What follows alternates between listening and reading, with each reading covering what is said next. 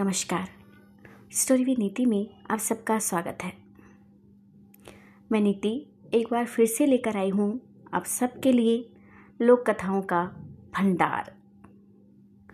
उस भंडार में से जो आज की लोक कथा है, उसका नाम है सौतेली माँ। सौतेली माँ स्विट्जरलैंड की लोक कथा है। परंतु ये हर देश की, हर प्रांत की, हर शहर की हर गली की, हर मोहल्ले की लोक कथा हो सकती है। तो ध्यान से सुनिएगा, मेरे साथ, यानी आपकी अपनी नीति के साथ लोक कथा सौतेली माँ। बहुत दिनों की बात है। एक शहर में एक आदमी रहता था। कुछ समय बाद उसकी पत्नी की मृत्यु हो गई। उसकी एक बेटी थी, जिसका नाम टॉम था। भाई बाप बेटी दोनों आराम से रहते थे। एक दिन उस आदमी ने दूसरा विवाह करने का फैसला कर लिया। उसका विवाह तो हो गया, परंतु उसकी दूसरी पत्नी बहुत ही चालाक निकली। कुछ ही दिनों में सौतेली माँ ने टॉम के साथ बुरा बर्ताव करना शुरू कर दिया। वह टॉम से सारा सारा दिन काम करवाती और एक पल के लिए भी उसे खाली नहीं बैठने देती थी। इस पर भी कई बार वह टॉम को भोजन नहीं देती और वह बेचारी बिना कुछ बोले भूखी सो जाती। इधर टॉम की सौतेली माँ के यहाँ एक कन्या ने जन्म लिया। उसका नाम काम रखा गया।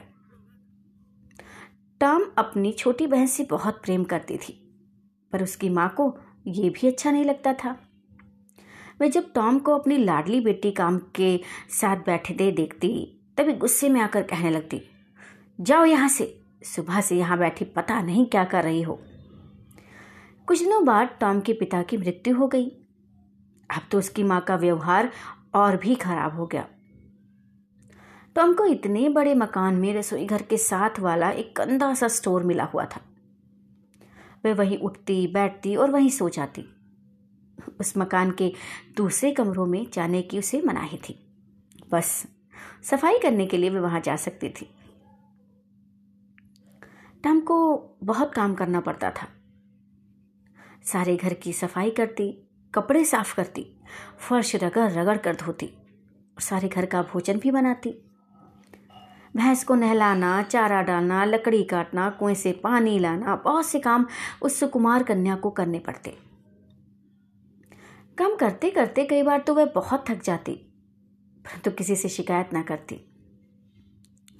एक दिन सौतेली माँ ने टॉम और कॉम से कहा, जाओ आज मछली पकड़ कर लाओ। जो टोकरी भर कर मछली नहीं लाएगा, उसको मार पड़ेगी और रात को उसे भोजन भी नहीं मिलेगा। तुम जानती थी कि वह चेतावनी केवल उसी के लिए है। घाम को ना तो मारी पड़ सकती थी और ना भोजन के बिना वह रह सकती थी। टाम सुबह से शाम तक तालाब के किनारे बैठी रही। उसने मछलियों से अपनी टोकरी भर ली। परंतु काम सारा दिन इधर से उधर घूमती रही।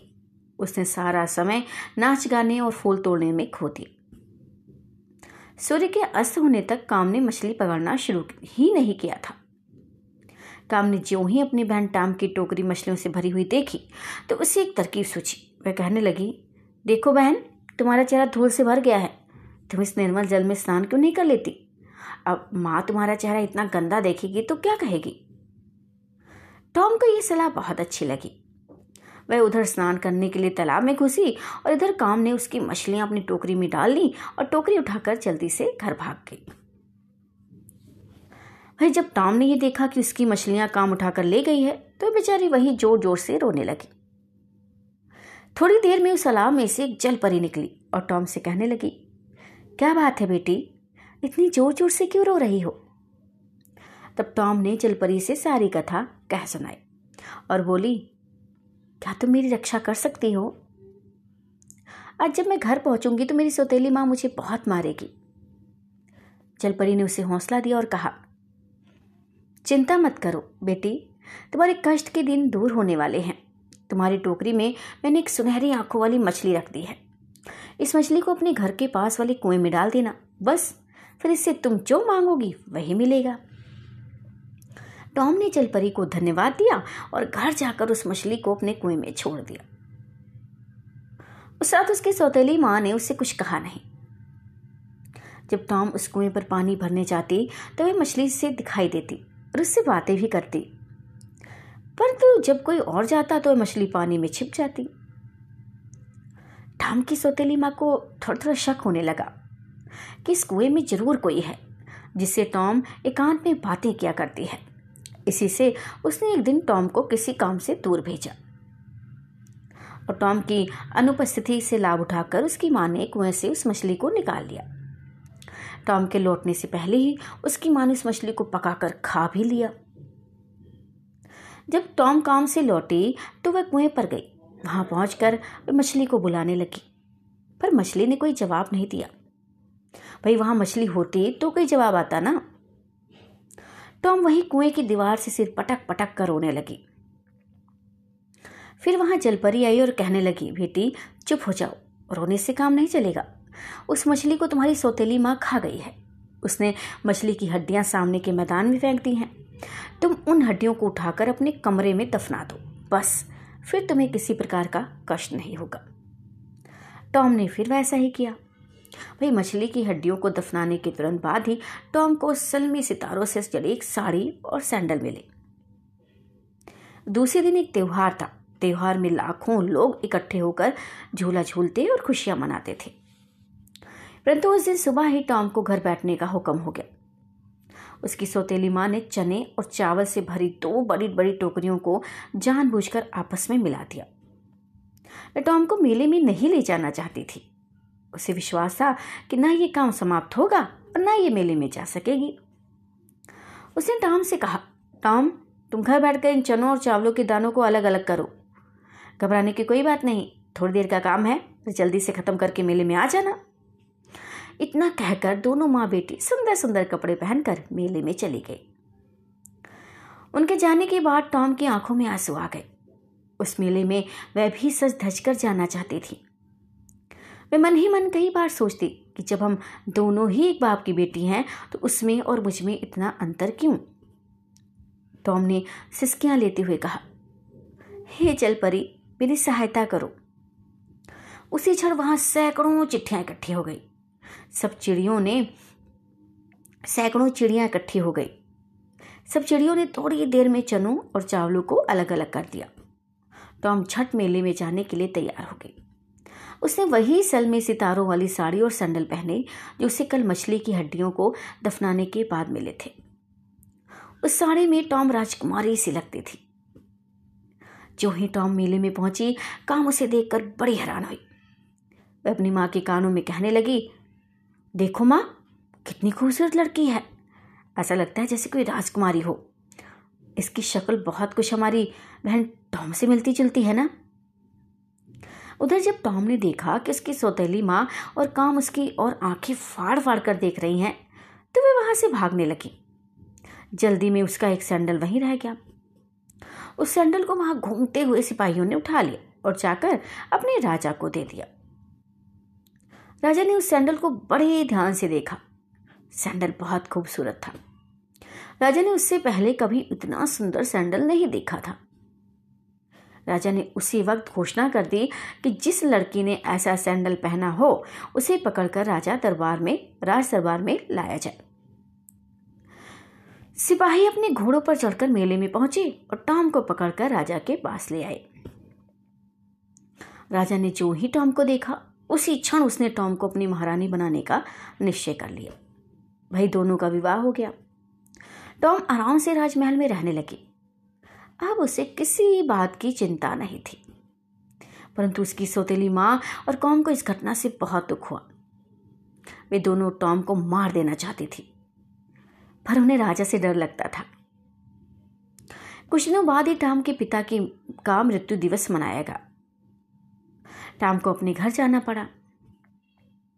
टॉम को घर में पाकर पहले तो उसकी सौतेली माँ बनावटी हँसी हंसती रही और कहती रही मेरी बेटी बहुत अच्छी जगह पहुँच गई है। भगवान तुम दोनों की उम्र लंबी करे। फिर थोड़ी देर बाद चेहरे पर गंभीर भाव लाकर कहने लगी, आज के दिन मैं भिखारियों को नारियल देना चाहती हूँ। कितना अच्छा हो कि तुम खुद ही नारियल तोड़कर भिखारियों को दे दो। टाम बड़ी खुश होकर नारियल के पेड़ पर चढ़ गई। जैसे ही टाम ऊपर पहुंचकर नारियल तोड़ने लगी, सोतेली माँ ने नीचे से वृक्ष काट दिया। सोतेली माँ अंदर ही अंदर बहुत खुश थी। पर बाहर आँखों से बनावटी आँसू भी गिर रहे थे। वह रोती रोती राजा के पास पहुँची। वहाँ जाकर ज़ोर ज़ोर से चिल्लाने लगी। महाराज, में लुट गई। मेरी बेटी नारियल वृक्ष से गिरकर मर गई। हे भगवान, तुमने मुझे क्यों नहीं उठा लिया? राजा को टॉम के मर जाने का बहुत दुख हुआ। विनाशकाली विपरीत बुद्धि वाली कहावत टॉम की सौतेली माँ पर भी चरितार्थ होती है। टॉम उस वृक्ष से गिरकर बेहोश हो गई थी। उसकी मृत्यु नहीं हुई थी। टॉम को एक बूढ़ी से उठाकर अपने घर ले गई। उस बूढ़ी स्त्री की कोई संतान नहीं थी तो उसने अपनी सारी पूंजी लगाकर टाम का इलाज कराया। टाम कुछ ही दिन में ठीक हो गई। दूसरी ओर सोतेली माँ चाहती थी कि किसी तरह राजा उसकी बेटी कौम के साथ विवाह कर ले और उसकी बेटी महारानी बन जाए। राजा ने इस पर कोई आपत्ति नहीं की और कौम से विवाह कर लिया। एक दिन राजा जंगल में शिकार खेलने गए। शिकार खेलते खेलते रात हो गई। राजा रास्ता भूल गए और उसने जंगल में ही रात बिताने का निश्चय कर लिया। आसपास कोई मकान या सराय भी नहीं थे। राजा को दूर एक दीपक जलता दिखाई दिया। वह उसी ओर चल दिए। वहाँ पहुंचकर उन्होंने दरवाज़ा खटखटाया। बूढ़ी स्त्री ने दरवाज़ा खोल दिया। राजा ने कहा कि मैं राजा हूँ। शिकार खेलते खेलते रात हो गई है। अब यदि तुम आज रात यहाँ ठहरने दो तो तुम्हारी बड़ी मेहरबानी होगी। मैं सुबह होते ही यहाँ से चला जाऊँगा। उस स्त्री ने राजा को अंदर बिठा लिया। ये वही घर था जहाँ टॉम रहती थी। उस स्त्री ने राजा को भोजन खिलाया। भोजन बड़ा स्वादिष्ट था और उसमें भी केवल वही पदार्थ बनाए गए थे जो राजा को बहुत बहुत अच्छे लगते थे। राजा ने उस स्त्री से पूछा कि माता जी ये भोजन किसने बनाया है? माता जी ने जवाब दिया कि मेरी बेटी ने। राजा ने पूछा कि तुम्हारी बेटी कहाँ है? कौन है?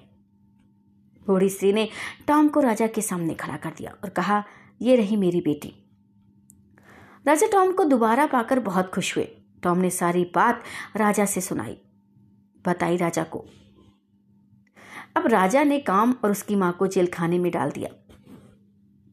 अब उसकी सौतेली माँ और काम को मालूम हो गया कि भगवान के घर देर हो सकती है, परंतु अंधेर नहीं। समाप्त। इस कहानी से मुझे एक और कहावत याद आई। कहावत नहीं, एक ऐसे ही, अभी कल परसों मैं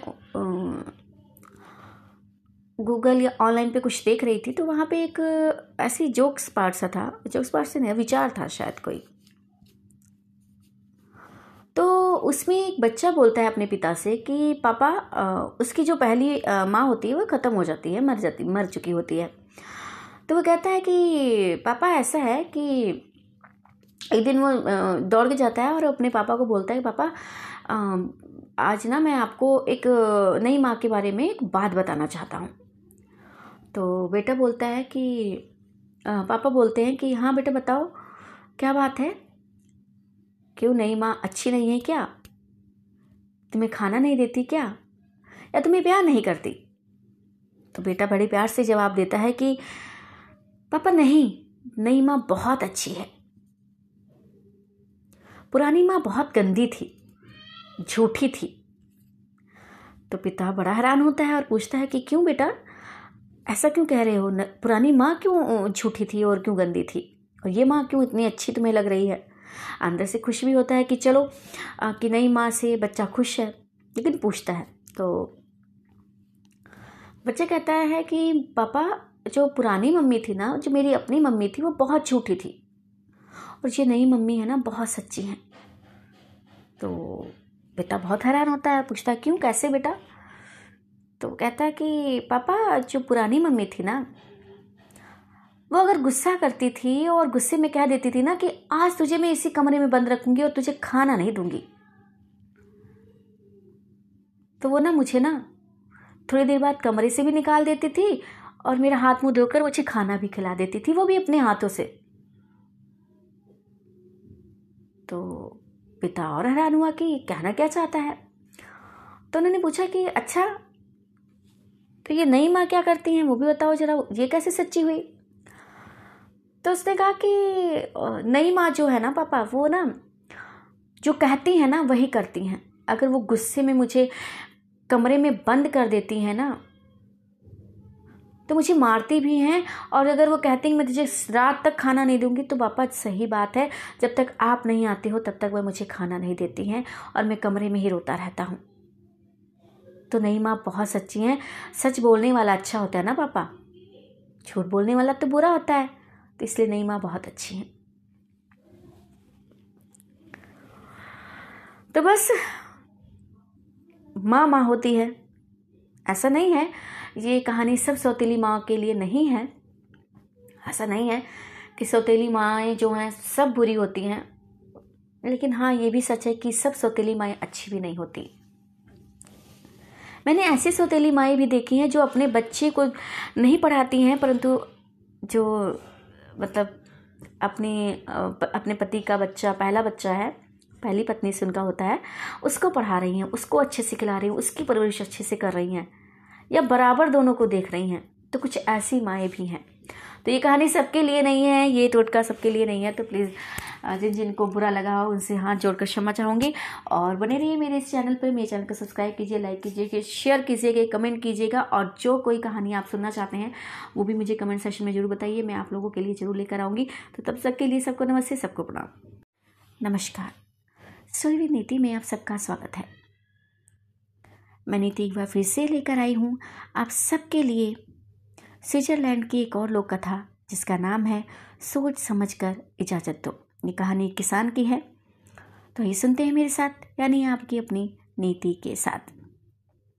कहानी सुनने से पहले मैं आप सबसे रिक्वेस्ट करूँगी कि प्लीज़, अगर आप मेरे चैनल पर नए हैं तो चैनल को सब्सक्राइब करना बिल्कुल भी मत भूलें।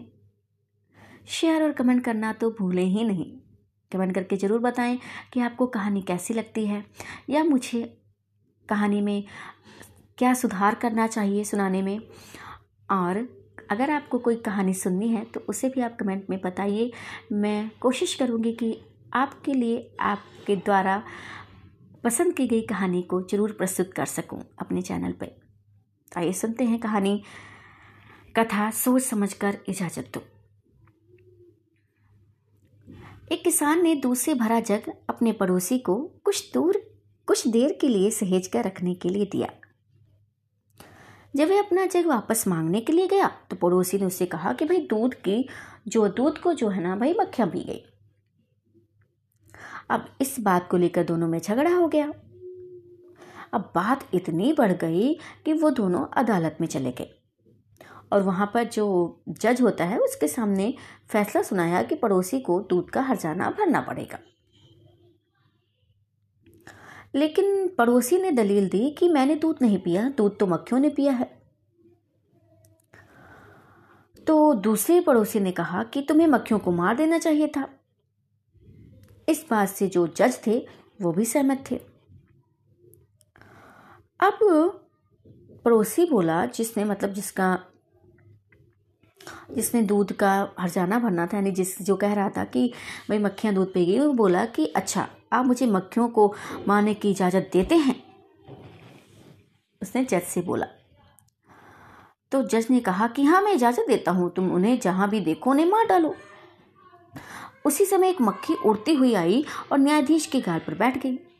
अब पड़ोसी ने देखा तो पलक झपकते ही न्यायाधीश के गाल पर एक जोरदार थप्पड़ जम दिया। मक्खी मरकर नीचे गिर गई और न्यायाधीश तिल मिला गया। इससे पहले कि न्यायाधीश कुछ कहता, पड़ोसी चिल्लाकर बोला, मैंने पहचान लिया। इसी मक्खी ने सारा दूध पी लिया था। कुछ क्षणों पहले ही न्यायाधीश ने पड़ोसी को मक्खी मारने की अनुमति दी थी, इसलिए अब वह कुछ नहीं कर सकता था। तो इसीलिए कहते हैं कि सोच समझ कर बोलो। नमस्कार। स्टोरी विनीति में आप सबका स्वागत है। आज की लोक कथा एक स्पेनिश कहानी है। नाम है राजा के नए कपड़े। तो आइए सुनते हैं मेरे साथ, यानी आपकी अपनी नीति के साथ। बहुत दिनों पहले एक राजा था, जो नए नए कपड़ों का इतना शौकीन था कि वह अपने राज्य की आमदनी अपने शौक को पूरा करने में ही लुटा देता था। उसकी कामना हर समय यह रहती थी कि लोग उसके कपड़ों को देखते ही रहें। उसे न सेना को मज़बूत बनाने की फ़िक्र थी, न ही खेल तमाशी में वह कोई रस लेता था। न घूमने फिरने को ही उसका मन करता था। हाँ अपने नए कपड़ों को दिखाने के लिए वह चाहे दस कोस चला जाता। दिन और रात के हर घंटे के लिए उसके पास अलग पोशाक थी। जिस तरह किसी राज्य में राजा के बारे में पूछने पर उत्तर मिलता है कि वह अपने मंत्रियों की बैठक में है, उसी तरह यदि कोई इस राजा के बारे में पूछता कि वह कहाँ है तो उत्तर मिलता कि वह पोशाक बदलने वाले कमरे में है। जिस शहर में राजा की राजधानी थी, वह भरा पूरा था और वहाँ रात दिन आने जाने वालों की चहल पहल रहती थी। कोई ही दिन ऐसा गुजरता होगा जिस दिन बाहर से आने वाले लोग सैकड़ों की तादाद में राजधानी के बाजारों में दिखाई ना पड़ते हों। इन्हीं में एक दिन दो ठग भी आ गए। उन्होंने लोगों को बताया कि वे बुनकर हैं। और ऐसा बढ़िया कपड़ा बुनना जानते हैं कि सारे संसार में दिया लेकर ढूँढने पर भी नहीं मिल सकता। यहाँ तक कि कोई उसकी कल्पना तक नहीं कर सकता। न केवल उस कपड़े का रंग और डिज़ाइन ही सुंदर होगा, बल्कि उसमें यह भी विशेषता होगी कि जो आदमी अपने पद के योग्य नहीं होगा या हद दर्जे का बेवकूफ़ होगा, उसे वे वस्त्र दिखाई तक नहीं देंगे। रजा ने मन ही मन सोचा, इस वस्त्र के तो इस तरह के वस्त्र तो अनमोल होंगे। यदि मैं ऐसे कपड़े पहन लूँ तो मुझे पलक मारते उन लोगों का पता मिल जाएगा, जो अपने अपने पदों के योग्य नहीं हैं। तब मैं अपनी प्रजा में से होशियार लोगों को भी चुन पाऊँगा। इनसे अपने लिए कपड़े बनवाता हूँ। और उसने उन ठगों को कपड़ा बनाने के लिए फ़ौरन ढेर सारा रुपया दिया और कहा कि वे फ़ौरन काम शुरू कर दे। ठगों ने एक करघा लगाया और ऐसे दिखाने लगे जैसे कपड़ा बुन रहे हों, पर करघा खाली था। उन्होंने राजा से बढ़िया रेशम और सोने की तार मांगे थे, पर उन्हें इस्तेमाल करने की जगह अपने झोलों में छिपा लिया। देर रात तक वे खाली करगे के सामने बैठकर ऐसा ज़ाहिर करते थे जैसे कपड़ा बुन रहे हों। राजा ने सोचा, देखूँ तो सही कि वह कैसे काम कर रहे हैं। पर यह सोचकर भी उसका दिल अजीब ढंग से धड़कने लगा कि जो बेवकूफ़ और अपने पद के लिए लायक नहीं है, वह उस कपड़े को देख भी नहीं पाएगा। उसे ये चिंता नहीं थी कि उसके अपने साथ ऐसा होगा। फिर भी उसने सोचा कि पहली बार ये देखने के लिए वे कैसा काम कर रहे हैं। किसी और को भेजना चाहिए। पूरे शहर में सबने कपड़े के जादुई गुण के बारे में सुना था। सभी ये जानने को बेचैन थे कि उनका पड़ोसी कितना बेवकूफ़ और बेकवर है। राजा ने सोचा, मैं अपने वफादार प्रधानमंत्री को भेजता हूँ। वह देखकर आएगा कि जुलाहों का काम कैसा चल रहा है। वह होशियार और अपने काम में लायक आदमी है। अगर कोई जाँच कर सकता है तो ये वही होगा। प्रधानमंत्री अच्छे स्वभाव वाला बूढ़ा आदमी था। जब वह उस कमरे में पहुँचा, जहाँ झूलाहे काम कर रहे थे तो उसने देखा कि करघा खाली था। उसने अपनी आँखें बंद की, फिर खोली और सोचने लगा, हे भगवान, मुझे बचाओ। मुझे तो एक भी चीज़ दिखाई नहीं दे रही। फिर भी वह कुछ बोला नहीं। ठगों ने उसे करघे के पास बुलाया, जिससे वह उनके बनाए कपड़े का रंग और डिज़ाइन देख सके। खाली करके की तरफ़ इशारा करके उससे देखने को कहा, बेचारा प्रधानमंत्री। मंत्री करघे के एकदम निकट आकर आँखें फाड़ फाड़ कर देखने लगा, मगर उससे फिर भी कुछ दिखाई नहीं दिया। दिखाई तो तब देता ना, जब वहाँ कुछ होता। उसने मन में सोचा कि क्या ऐसा भी संभव हो सकता है कि मैं मूर्ख हूँ। मुझे तो इस बात का गुमान तक भी नहीं था। मगर खैर, अब तो ये बात किसी पर प्रकट नहीं होनी चाहिए। और भला क्या ऐसा भी हो सकता है कि मैं अपने पद के योग्य ना हूँ?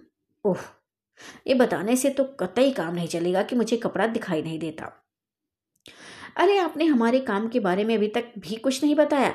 दोनों ठगों में से एक बोला। ओह, ये कपड़ा तो बहुत सुंदर है, बहुत लुभावना है, बूढ़े मंत्री ने कहा। फिर और भी निकट से अपने चश्मे को संभालते हुए उसने कहा डिज़ाइन भी सुंदर है और रंग का तो कहना ही क्या। अब मैं राजा साहब को कपड़े का राई रत्ती हाल बता सकता हूँ। बहुत शानदार कपड़ा है। हमें ये जानकर बहुत प्रसन्नता हुई। दोनों बुनकर बोले, फिर उन्होंने कपड़े के डिज़ाइन और रंग की बारीकियाँ मंत्री को समझाने का प्रयत्न किया। मंत्री सब ध्यान देकर सुनता रहा। जिससे राजा साहब के सामने कपड़े की सुंदरता बयान करते समय वह सारी बातें बता सके और उन्हीं शब्दों का प्रयोग कर सके, जिनके द्वारा दोनों ठग कपड़े की बारीकियाँ समझ रहे थे। उसने ऐसा ही किया भी। अब दोनों ठगों ने और भी और अधिक रेशम, सोने के तारों और धन की फरमाइश की तुरंत सब चीज़ें उन्हें दी। उन्होंने सब चीज़ों का भी निवाला बनाया और आराम के साथ फिर अपने निरर्थक धंधे में जुट गए। वही खटाखट खटाखट और हवा की बुनाई जारी रही। एक दिन राजा ने एक दूसरे कुशल मंत्री को यह देखने के लिए भेजा कि क्या जुलाहों का काम कैसा चल रहा होगा? उसके साथ भी बिल्कुल वैसे ही घटना घटी। वे ये देखकर हक्का बक्का रह गया कि कंधों पर कुछ भी दिखाई नहीं दे रहा था। क्या ख्याल है आपका? कपड़ा सुंदर है या नहीं, मंत्री जी? दोनों ठगों ने उससे भी यही सवाल किया और साथ के साथ उस झूठ मूठ के कपड़े के डिज़ाइन और रंगों की सुंदरता बखानना आरंभ कर दिया। अब मंत्री ने सोचा कि मैं भी तो मूर्ख नहीं हूँ। ना ही मैं अपने पद के लिए अयोग्य हूँ। हाँ ये हो सकता है कि राजा साहब ने जिस काम के लिए मुझे अब भेजा है, मैं उसी के अयोग्य हूँ। तो ये बड़ी अजीब बात है, पर पता इसका किसी को चलना नहीं चाहिए। इसलिए उसने भी कपड़े की तारीफ़ और उसके रंगों के तथा डिज़ाइन को खूब सराहा। फिर राजा के पास जाकर बोला कि कपड़ा वास्तव में ही बहुत प्यारा है और आज तक किसी ने ऐसा कपड़ा नहीं देखा होगा। शहर में जिसके मुँह से सुनो कपड़े की तारीफ़ हो रही है। अब तो राजा ने उसे स्वयं भी देखना चाहा। बाद में तो सामने आएगा ही, मगर करघे पर पुनः जाता देखने में और ही बात थी। इसलिए राजा ने बहुत से सभासदों को अपने साथ लिया और कपड़ा देखने के लिए चल दिए। उन सभासदों में वे ईमानदार और बुद्धिमान मंत्री भी थे, जो पहले कपड़ा देखने गए थे। जब राजा दोनों ठगों के पास पहुँचा तो उसने देखा कि दोनों के दोनों पसीने पसीने हो रहे हैं और तेज़ी के साथ मशीन की तरह अपना काम कर रहे हैं। हालाँकि उनके पास एक भी सूत का रेशा नहीं था। कितना शानदार कपड़ा है, दोनों मंत्रियों ने कहा। महाराज, तनिक और निकट चलकर देखिए और इस कपड़े के डिज़ाइन और रंगों को सराहिए। उन्होंने खाली करघों की ओर इशारा किया। वे समझते थे कि चाहे उन्हें कपड़ा दिखाई ना दे रहा हो, मगर औरों को तो ज़रूर दिखाई दे ही रहा होगा। ये क्या? राजा सोचने लगा। वाह, यहाँ तो कुछ दिखाई नहीं दे रहा। वे तो बड़ी गड़बड़ की बात हुई। क्या यह हो सकता है कि मैं बेवकूफ़ हूँ? ये राजा होने की योग्यता मुझमें नहीं है। ये तो मेरे लिए बड़ी खबर, खराब बात होगी, और सारे राज्य में मेरी बदनामी हो जाएगी। इसलिए उसने प्रगट में कहा हाँ सचमुच कपड़ा बहुत सुंदर है। मैं इसे बहुत पसंद करता हूँ। और वे खाली करगों की ओर देख देख कर इस तरह मुस्कुराने लगा मानो डिज़ाइन की परख करने के बाद वह उस पर मोहित हो गया। हो ये तो वह किसी भी तरह स्वीकार करने को तत्पर नहीं था कि उसे कुछ भी दिखाई नहीं दे रहा। लोगों ने वाह वाह की छड़ी लगा दी। जितने मुँह, उतनी बातें, कपड़ा सुंदर है, बढ़िया है, शानदार है, रुबीला है, ऐसा है, वैसा है। और सभी प्रसन्न हो रहे थे। मानो, उन्होंने कपड़े को अपनी आँखों देखा है। राजा ने तुरंत उन्हें राजकीय बुनकर के पदक प्रदान किए और आज्ञा दी कि उन पदकों को वे अपने अपने कोटों के काजों में लगा लें। राजा के सभासदों ने उसे सलाह दी कि उन मूल्यवान कपड़ों को आने वाले महासम्मेलन के दिन पहना जाए। राजा ने उनकी बात मान ली। जिस दिन महासम्मेलन का जुलूस निकल रहा था, उससे पहली रात को दोनों ठग जगा जाग कर काम करते रहे। और बीस हंडे उन दोनों ने जलवाए रखे। हर आदमी देख सकता था कि वे दोनों राजा के नए कपड़े तैयार करने में ज़मीन आसमान एक कर रहे हैं। उन लोगों ने ऐसा दिखाया मानो कपड़ा करघों पर से उतर गया है। अब उन्होंने बड़ी बड़ी तेज कैचियाँ ली और बड़े कायदे से हवा में ही चलाया। फिर बिना धागे की सुइयाँ लेकर ऐसा दिखावा किया मानो कपड़े सिए जा रहे हैं। अंत में जुलूस के समय से थोड़ी देर पहले वे हाथ पैर झाड़ कर निबट गए। मानो बड़ा भारी किला फतेह कर डाला हो। उन्होंने संदेशवाहक से कहा कि देख नहीं रहे कपड़े तैयार हो गए हैं, राजा साहब को सूचना दो। संदेशवाहक तुरंत जाकर राजा को खबर दिया आया। महाराज, बहुत बढ़िया कपड़े सिलकर तैयार हो गए हैं, मैंने अपनी आँखों से देखे हैं। राजा अपने साथियों को लेकर स्वयं तैयार कपड़ों को देखने के लिए गया। ठगों ने अपने एक एक हाथ फैलाकर इस तरह दिखाए, मानो बड़े कीमती, बड़े कपड़े पहने रखे हों। एक बोला, देखिए महाराज, इस प्रकार के कपड़े सारी दुनिया में देखने को नहीं मिलेंगे। ये देखिए, गले की काट बिल्कुल नए तर्ज की है और आसिन के घुमाव पर झोल की छाया तक नहीं है। और कमर तो मानो स्वयं राजा की कमर का मुकाबला कर रही है। हुजूर, इन कपड़ों को पहनकर न केवल आप अपने राज्य के राजा दिखाई देंगे, बल्कि फ़ैशन के राजा भी कहलाएँगे। इन कपड़ों की बारीकी को देखिए। इसकी वजह से इनमें वज़न भी मकड़ी के जाले से अधिक नहीं है, जो उन्हें पहनता है, उसे यही मालूम नहीं होता कि वह कुछ पहने भी हुए हैं। लेकिन इसी में तो इन कपड़ों की खूबसूरती छिपी हुई है, महाराज। जी हाँ ये बात सौ फ़ीसदी सही है। सारे सफासत बोल उठे, मगर वास्तव में उन्होंने कुछ देखा नहीं था, क्योंकि था ही कुछ नहीं, जिसे वे देखते। अगर महाराज अपने कपड़े उतार डालें तो हम यही शीशे के सामने महाराज को ये नए शानदार वस्त्र पहना दे, ठगो ने कहा। राजा ने अपने सारे कपड़े उतार डाले। ठगो ने एक के बाद एक राजकीय वस्त्र राजा को पहनाने का दिखावा किया। राजा भी जैसे जैसे वे कहते गए वैसे वैसे हरकत करता गया। यही नहीं, लोगों को ये दिखाने के लिए कि वे अपने नए वस्त्रों को कितने ढंग से पहन रहा है। शीशे के सामने खड़े राजा साहब कभी झुकते, कभी सीधे होकर कॉलर झटकाते मालूम होते। सफी लोग चिल्ला उठे, वाह वाह, कितने नफीस कपड़े हैं, कमाल है। ऐसा नमूना आज तक नहीं देखा।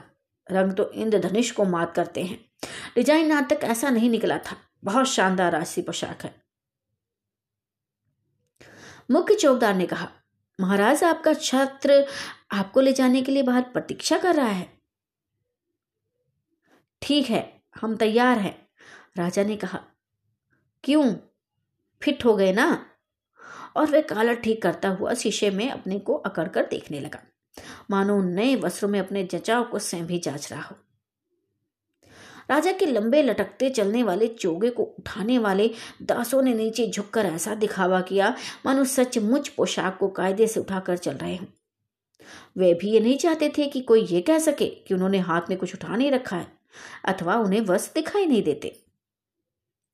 इस प्रकार शानदार छत्र के नीचे चंवर डुलवाता हुआ राजा जुलूस के आगे आगे चला। सड़क के दोनों ओर खड़े तथा खिड़कियों पर लदे स्त्रियों और पुरुषों ने गला फाड़ फाड़ कर राजा के कपड़ों की प्रशंसा की। क्या सुंदर और फिट पोशाक है। क्या शानदार फ़ैशन है। संसार का कोई वस्त्र इनका मुकाबला नहीं कर सकता। कितना सुंदर चोगा लटकता जा रहा है। वास्तव में कोई भी ये नहीं चाहता था कि वह जो को, जो काम कर रहा है, उसे अयोग्य ठहरा दिया जाए।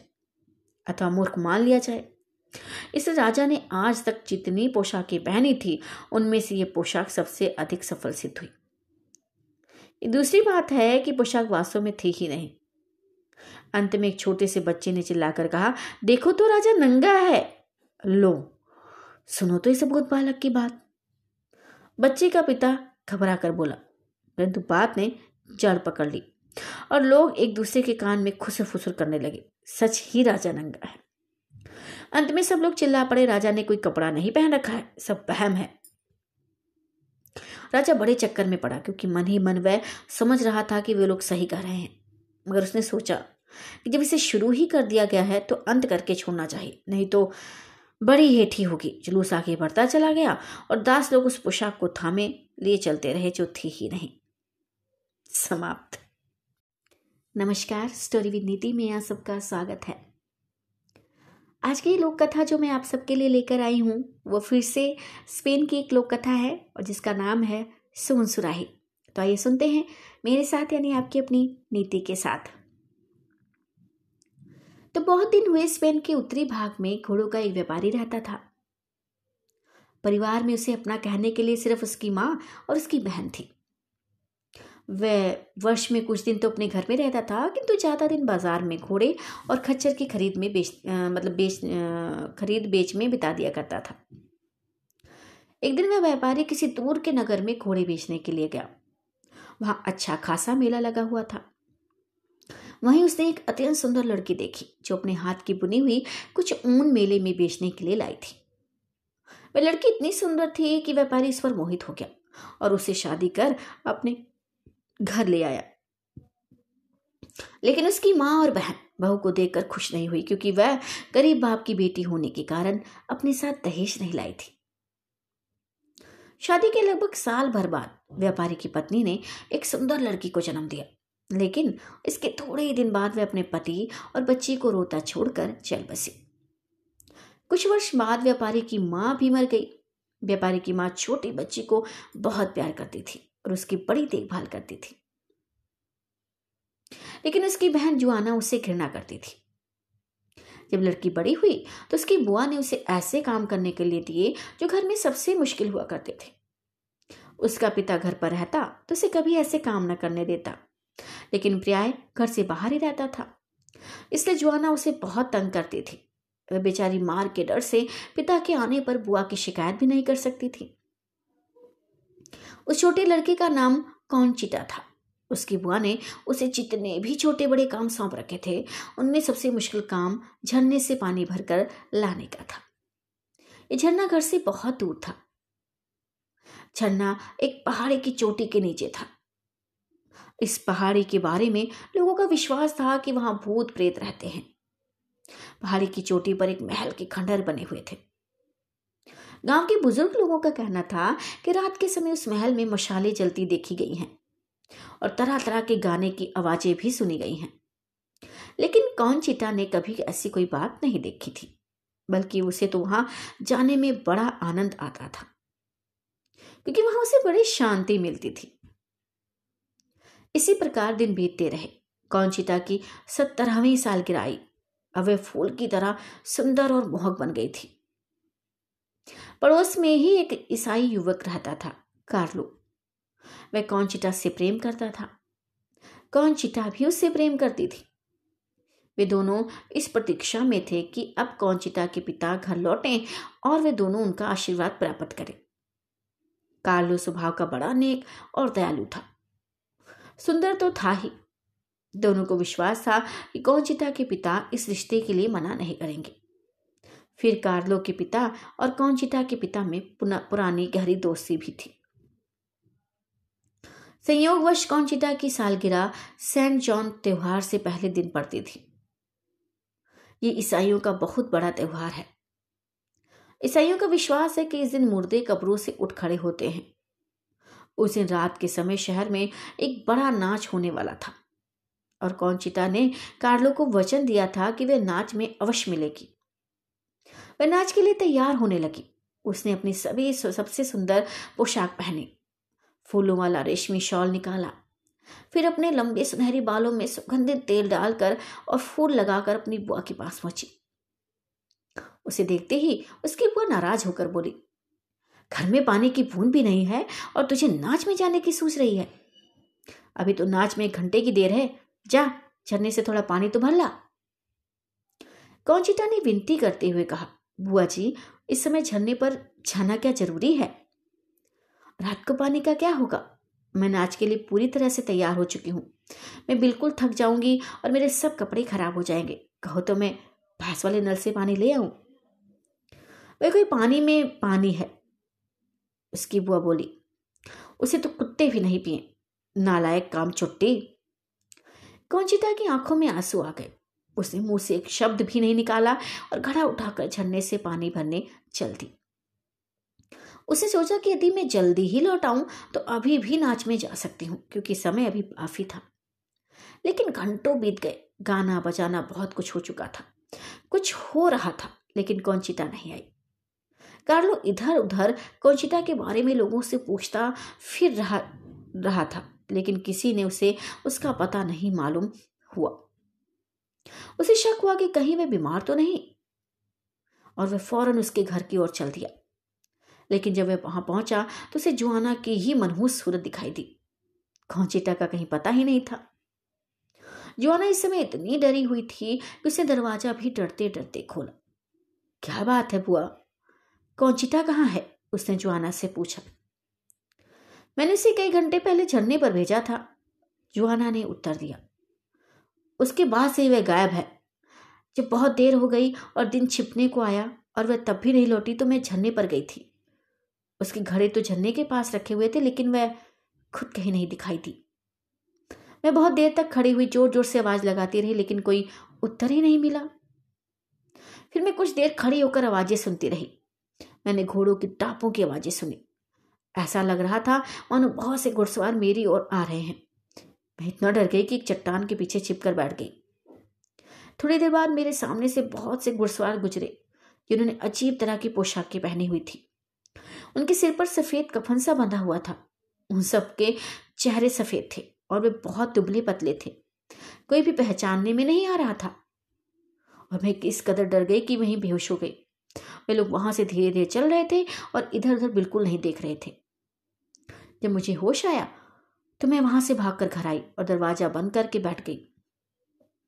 लेकिन कौचिता का क्या हुआ, वह मुझे कहीं नहीं दिखाई दिए। कहीं वे लोग तो उसे नहीं ले गए। जब जुआना ये बता रही थी तो कार्लो के डर के मारे पीला पड़ता जा रहा था।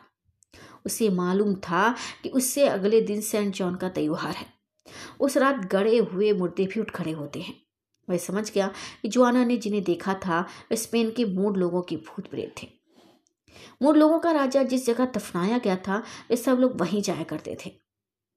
तुम्हारा भला हो, उसने हाथ मलते हुए कहा। तुम्हें मालूम है कि कल सेंट जॉन है और आज गड़े हुए मुर्दे कबर में से उठे हैं। चारों तरफ़ भूत प्रेत फैल रहे हैं और तुमने कौचिता को झरने पर पानी भरने भेज दिया। अरे, यदि उसे कुछ भी हो गया तो उसकी मौत की जिम्मेदार तुम होगी। और वह पागलों की तरह भागता हुआ झरने की ओर चल दिया। आकाश में पूरा चंद्रमा निकल रहा था और चारों ओर दिन की सी रोशनी फैल रही थी। जब वह झरने के पास पहुँचा तो उसे देखा कि कौचिता के घड़े तो वहीं रखे हुए हैं, लेकिन उसका कहीं पता नहीं है। बहुत देर तक वह पहाड़ की चोटी पर चिल्लाता फिरता रहा। लेकिन उसे कौन चिता नहीं मिली।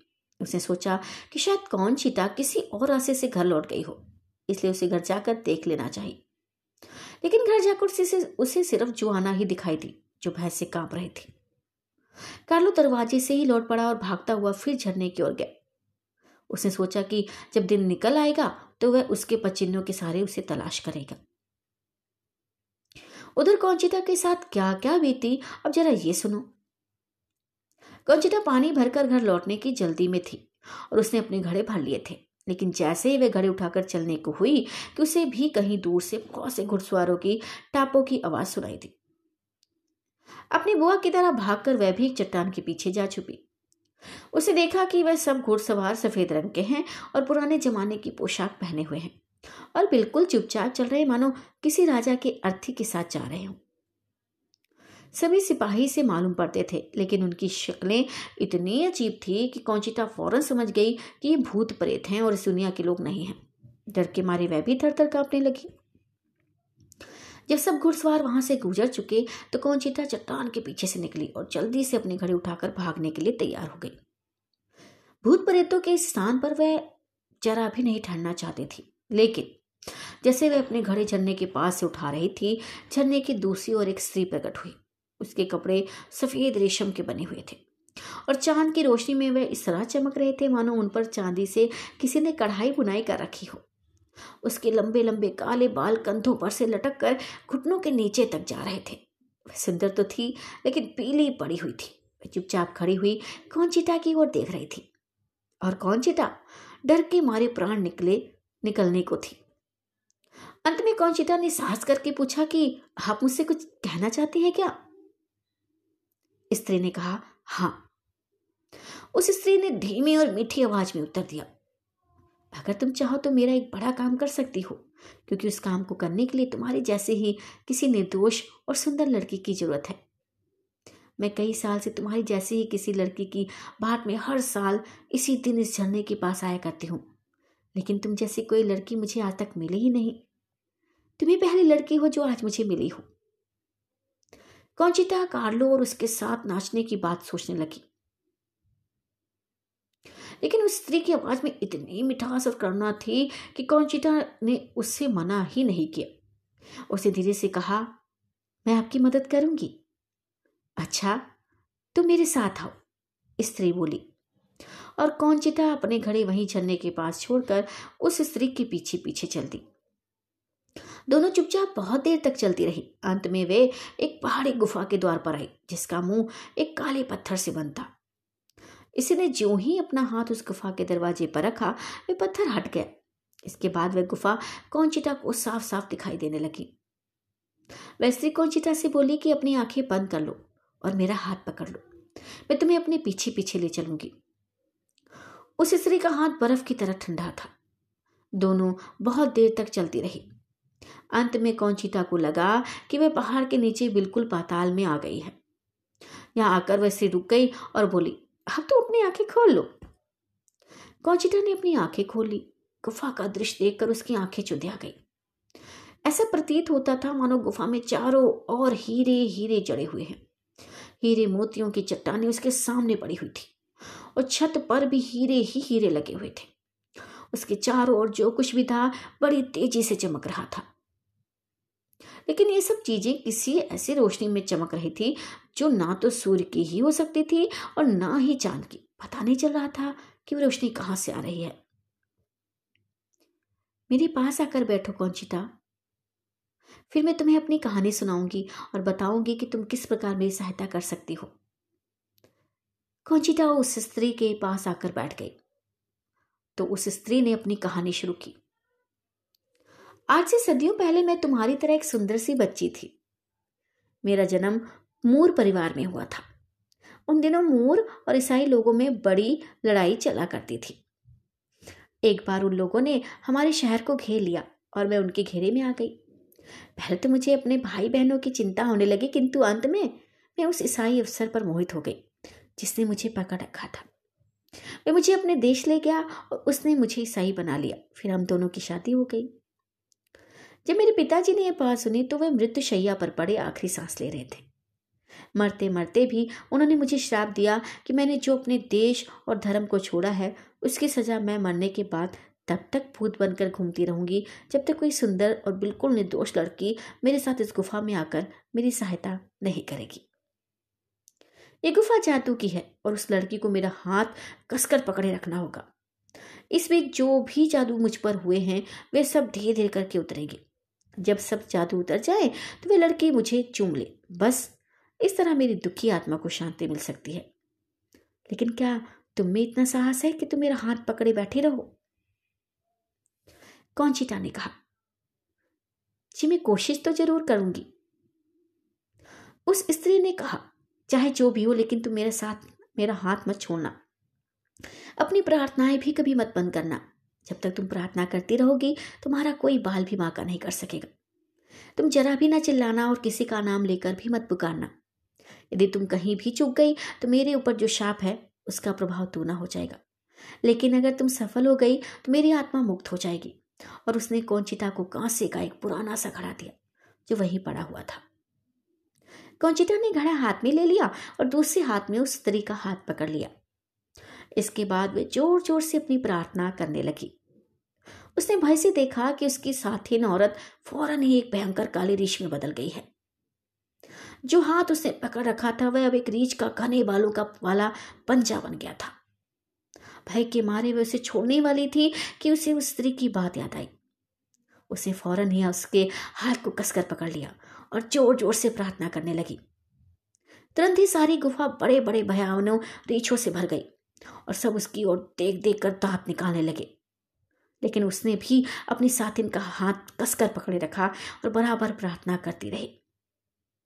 थोड़ी देर में ही गुफा में चारों ओर अंधेरा फैल गया और इस समुद्र की लहरों जैसी आवाज़ सुनाई थी इन लहरों की दहाड़ के साथ ही उसे कुछ घुड़सवारों की आवाज़ आई जो गुफा के ऊपर से गुजर रहे थे। फिर सब शांत हो गया। लेकिन थोड़ी ही देर बाद अचानक उसके कानों में घालों की आवाज़ आई। कौनचिता? कौनचिता? तुम कहाँ हो प्यारी कौनचिता? उसने रीछ का हाथ पकड़े ही पकड़े कार्लो की बात का जवाब देना चाहा, लेकिन तभी से ध्यान आया कि वह कहाँ है और उसे ऐसा नहीं करना चाहिए। कार्लो की आवाज़ अभी बराबर उसके कानों में आ रही थी। कौन चिता कौन चिता उसने उन आवाजों की परवाह ना करके ज़ोर ज़ोर से अपनी प्रार्थना पढ़नी शुरू कर दी। धीरे धीरे वह आवाज़ भी आना बंद हो गई। अंत में फिर से गुफा में रोशनी हो गई और हीरे फिर से चमकने लगे। उसके हाथ में जो पंजा था वह धीरे धीरे और भी ठंडा होने लगा और उसकी शक्ल भी बदलने लगी। उसे डर के मारे अपनी आँखें बंद कर ली और सोचने लगी कि उसके हाथ में जो हाथ है, उस अब उसका अब क्या हो रहा है। थोड़ी देर बाद उसे फुंकारने की सी आवाज़ सुनाई थी और उसने डरते डरते आँखें खोलकर देखा तो उसकी साथिन स्त्री अब एक बहुत लंबे और मोटे सांप में बदल गई थी। तुरंत ही उसके चारों ओर गुफा में सांप ही सांप दिखाई देने लगे, जो उसको डसने की कोशिश करने लगे। लेकिन कौचिता ने भी अपने हाथ वाले सांप को पकड़े ही रखा और ज़ोर ज़ोर से अपनी प्रार्थना पढ़ती रही। थोड़ी देर में सब सांप गायब हो गए, जहाँ वे खड़ी थी, वहाँ आँख ऊँची ऊँची लपटें उठने लगी और उसने अपने आप को लाल लाल लपटों के बीच में पाया। उसके हाथ का सांप अब एक चलती और धकती हुई लाल सलाख में बदल गया। डरकर उसे छोड़ने ही वाली थी, उसे फिर अपनी दुखिया साथिन का ध्यान आया। वह उसको पकड़े खड़ी रही और अपनी प्रार्थनाएँ दोहराती रही। अब उसने देखा कि वह स्त्री फिर से प्रकट हो रही है। उसने जो जलती हुई सलाख पकड़ रखी है वह फिर से कोमल सफ़ेद हाथ में बदल गई और थोड़ी थोड़ी आग उसके चारों ओर जल रही है। अच्छा अब मुझे चूम लो। उस स्त्री ने धीरे से कहा। कौचिटा ने डरते डरते आग के लपटों पर झुककर उसे चूम लिया। फ़ौरन ही आग गायब हो गई और चारों ओर ठंडक फैल गई और सब शांत हो गया। कौचिटा का जो हाथ उस स्त्री के हाथ को पकड़े हुए था, वह अब खाली था। लेकिन अंधेरे में भी कौचिटा को किसी की लंबी और संतोषपूर्ण सांस सुनाई थी और उसे बड़े ज़ोर की नींद आ गई। जब वह सोकर उठी तो उसने अपने को झरने के पास पाया। पास ही उसके घड़े भरे हुए रखे थे। पहले तो उसने सोचा कि यह सब सपना रहा होगा, लेकिन उसने देखा कि अब भी उसके हाथ में वह घड़ा है जो उस स्त्री ने उसे दिया था। उसे विश्वास हो गया कि रात वाली बात सपना नहीं थी, बल्कि सच थी। लेकिन वह घड़ा अब सोने का लग रहा था। वो फटने लगी और चारों ओर चिड़िया चहचाने लगी थी। कंचिता का मन प्रसन्न था। उसने घड़ा उठाया और घर की ओर चल दी। वह थोड़ी दूर गई होगी कि उसने कार्लो को अपनी ओर आते देखा। कार्लो के चेहरे पर चिंता छाई हुई थी। वह बड़ा उतावला सा हो रहा था। कार्लो उसे देखकर खुशी से पागल हो गया और उसे बार बार रात का हालचाल पूछने लगा। कौचिटा ने उसे रात वाली कहानी सह सुनाई। और साथ में घड़ा भी उसे दिखाया जो उस स्त्री ने कौचिटा को दिया था। कार्लो ने उसे हाथ में ले लिया और उसमें से हाथ डालकर कुछ निकालना चाहा, लेकिन जो भी उसके हाथ में आता, वह कंकड़ पत्थर बन जाता। कौचिटा ने घड़ा उसके हाथ से ले लिया और अपना हाथ डालकर उसमें से कुछ निकाला। जो भी उसके हाथ में आता, वही सोने का बन जाता। अरे वाह कार्लो बोला, मेरे हाथ इतने कम वक्त हैं। जब वे दोनों घर पहुँचे तो जुआना बैठे अपनी भतीजी के शोक में आँसू बहा रही थी। रात भर वह सोचती रही थी कि उसे कौचिता के साथ इतनी सख्ती नहीं बरतनी चाहिए थी। वह निश्चय कर चुकी थी कि अब कभी भी उससे नाराज़ नहीं होगी, लेकिन आते इतनी जल्दी नहीं बदल जाती। थोड़े दिनों में ही जुआना फिर उससे उसी तरह नाराज़ होने लगी और उस पर भारी भारी काम डालने लगी। झरने पर तो उसे अगले दिन से ही भेजने लगी। कौचिता के पिता जब व्यापार से लौट आए तो उन्होंने कौचिता की सगाई कालो से कर दी। उस घड़ों में जो रुपया था, उससे उन्होंने अपने गाँव के पास एक सुंदर सा खेत खरीदा और वहीं घर बनाकर रहने लगे। कौचिता के पिता जब भी घर रहा करते तो उनको खेत पर ज़रूर जाते। कौचिता और कार्लो हर प्रकार से सुखी रहने लगे। उनकी गायों के नीचे सबसे ज़्यादा दूध रहता था। उनकी मुर्गियाँ साल भर में बारह महीने अंडे देती थी। उनके खेत में पेड़ों पर खूब शहद उतरा करता था। इस प्रकार दोनों सुख से अपना जीवन निर्वाह करने लगे। समाप्त। नमस्कार। स्टोरी विद नीति में आप सबका स्वागत है। आशा करती हूँ कि आप सब बहुत बहुत बहुत अच्छे होंगे।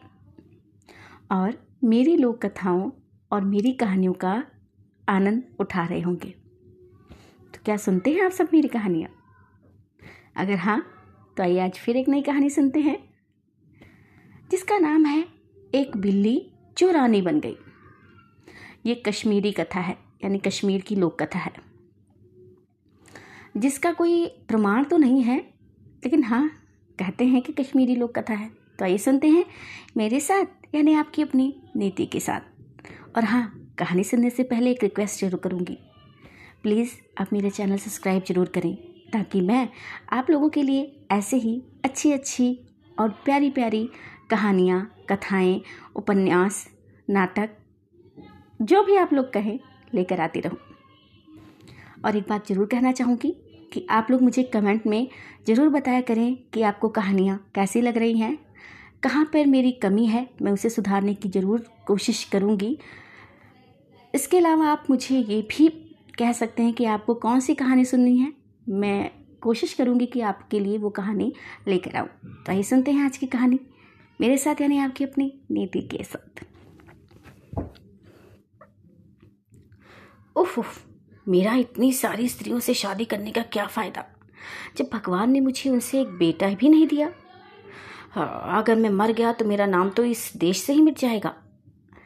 ऐसा कहते हुए कश्मीर का एक बहुत बड़ा राजा अपने जनान खाने में गया। और उसने अपनी बहुत सारी रानियों को धमकी दी कि अगर उन्होंने उसको अगले साल में एक बेटा नहीं दिया तो वह उनको अपने राज्य से निकाल देगा। भाई, राजा तो ये कहकर चला गया और उसकी सब पत्नियों ने उसके जाने के बाद भगवान शिव की प्रार्थना करनी शुरू कर दी कि वह राजा की इच्छा पूरी करने में उनकी सहायता करे। अब वे उत्सुकता से कई महीनों तक इस उम्मीद में इंतज़ार करती रहीं कि वह राजा को ये अच्छी खबर सुना सके। पर आखिर उनको पता चल गया कि उनका ये इंतज़ार बेकार था। अगर उनको शाही महल में रहना है तो उनको कुछ और तरकीब इस्तेमाल करनी पड़ेगी। सो नियत समय पर राजा को सूचित कर दिया गया कि उसकी एक रानी को बच्चे की आशा हो गई थी। कुछ समय बाद ये खबर फैला दी गई कि उस रानी को एक बेटी हुई है। पर जैसा कि हमने बताया, ऐसा कुछ था ही नहीं और ऐसा कुछ हुआ भी नहीं। तो फिर सच क्या था? सच तो ये था कि उनके यहाँ एक बिल्ली थी, जिसने कई बच्चों को जन्म दिया था। उनमें से एक बच्ची को एक रानी ने अपना लिया था। जब राजा ने यह खबर सुनी तो वह बहुत खुश हो गया। उसने अपने बच्चे को अपने पास लाने के लिए कहा। अब रानियों ने यह तो पहले से ही सोच रखा था कि राजा की इच्छा तो स्वाभाविक ही थी, और वे ऐसी इच्छा करेगा भी सो इस बात के लिए वे पहले से ही तैयार थी। उन्होंने दूध से कहा कि जाओ और राजा से कहना कि ब्राह्मणों ने कहा है कि बच्ची को उसकी शादी से पहले उसके पिता को नहीं देखना है। अब इस तरह से ये मामला कुछ समय के लिए टल जाएगा। राजा भी लगातार अपनी रानियों से अपनी बेटी के बारे में पूछताछ करता रहता था। रानियाँ उसको उसके बारे में अच्छा अच्छा बताती रहती। उसकी सुंदरता के बारे में, उसकी होशियारी के बारे में, यह सब सुन सुनकर राजा बहुत खुश होता रहता। हालाँकि राजा एक बेटा चाहता था, पर वह सोचकर संतुष्ट हो गया कि भगवान ने उसको बेटी ही दी तो कोई बात नहीं। वह उसके लायक हो और फिर बाद में उसका राज्य संभाल सके। समय आने पर राजा ने अपनी बेटी के लिए दूल्हे की खोज करनी शुरू कर दी। एक अच्छा होशियार और सुंदर लड़का ढूंढ लिया गया और शादी की तैयारियाँ शुरू हो गई। अब राजा की रानियाँ क्या करें? अब तो उनके लिए अपने धोखे को आगे बढ़ाना नामुमकिन हो गया था। दूल्हा आएगा तो वह भी अपनी होने वाली पत्नी को देखना चाहेगा। अब इसके अलावा राजा भी अपनी बेटी को देखना चाहेगा। तो उन्होंने सोचा कि अच्छा तो यही होगा कि हम राजकुमार को यहाँ बुलाएँ और उसको सब बता दें। फिर जो होता है, उसका इंतज़ार करें। अभी हम लोग राजा को छोड़ते हैं। उसको संतुष्ट करने के लिए फिर बाद में सोचेंगे। सो उन्होंने राजकुमार को बुलवाया और उसको सब कुछ बता दिया। उन्होंने उससे पह, ये पहले से ही वायदा करवा लिया कि वह इस बात को अपने तक ही रखेगा यहाँ तक कि अपने माता पिता को भी नहीं बताएगा। अब ये शादी बहुत धूमधाम से मनाई गई जैसे कि इतने बड़े और अमीर राजा की बेटी की होनी चाहिए। राजा को इस बात के लिए आसानी से मना लिया गया कि वह पालकी में बैठी दुल्हन को अभी ना देखें। पालकी में केवल बिल्ली ही थी और वह राजकुमार के देश सुरक्षित रूप से पहुँच गई। राजकुमार ने जानवर की बहुत अच्छी तरह से देखभाल की और उसको अपने निजी कमरे में बंद करके रखा। उस कमरे में वह किसी को घुसने नहीं देता था, अपने माता पिता को भी नहीं। एक दिन जब राजकुमार वहाँ नहीं था तो उसकी माँ ने सोचा कि वह आज बेटे के कमरे के बाहर से अपनी बहू से बात करेगी। सो वह बेटे के कमरे के बाहर ही खड़ी होकर ज़ोर से बोली, बहू, मुझे बहुत अफसोस है कि तुम यहाँ इस कमरे में बंद हो। और तुमको किसी से मिलने की इजाज़त नहीं है। इस बात से तुम ज़रूर ही बहुत दुखी होगी। खैर, आज मैं बाहर जा रही हूँ। तुम अगर चाहो तो आज बिना किसी डर के कोई तुम्हें देख लेगा। बाहर निकल सकती हो। तुम बाहर आओगी ना? बिल्ली सम, समझ गई और ये सुनकर बहुत रोई, जैसे कोई इंसान रोता है। ओह, उसके आँसू तो राजकुमार की माँ के दिल को छीद ही गए। ये देखकर उसने इस मामले पर अपने बेटे से सख्ती से बात करने का फैसला किया। कि जैसे ही वह आएगा, वह उसे ज़रूर ही बात करेगी। बिल्ली के आँसू पार्वती जी तक पहुँचे तो वह तुरंत ही अपने स्वामी शिव जी के पास गई और उनसे प्रार्थना की कि वह उस लाचार बिल्ली पर दया करे। शिव जी बोले, उससे कहना कि एक तेल है, जो अगर वह अपने शरीर के सारे बालों पर मल ले तो वह एक बहुत सुंदर स्त्री बन जाएगी। वह तेल उसको उसी कमरे में रखा मिल जाएगा, जिसमें वह बंद है। पार्वती जी ने इस अच्छी खबर को बिल्ली को देने में बिल्कुल भी देर नहीं की। बिल्ली ने भी तुरंत ही तेल ढूंढा और उसके अपने शरीर के सारे बालों पर मल लिया। तुरंत ही वह एक बहुत सुंदर लड़की में बदल गई।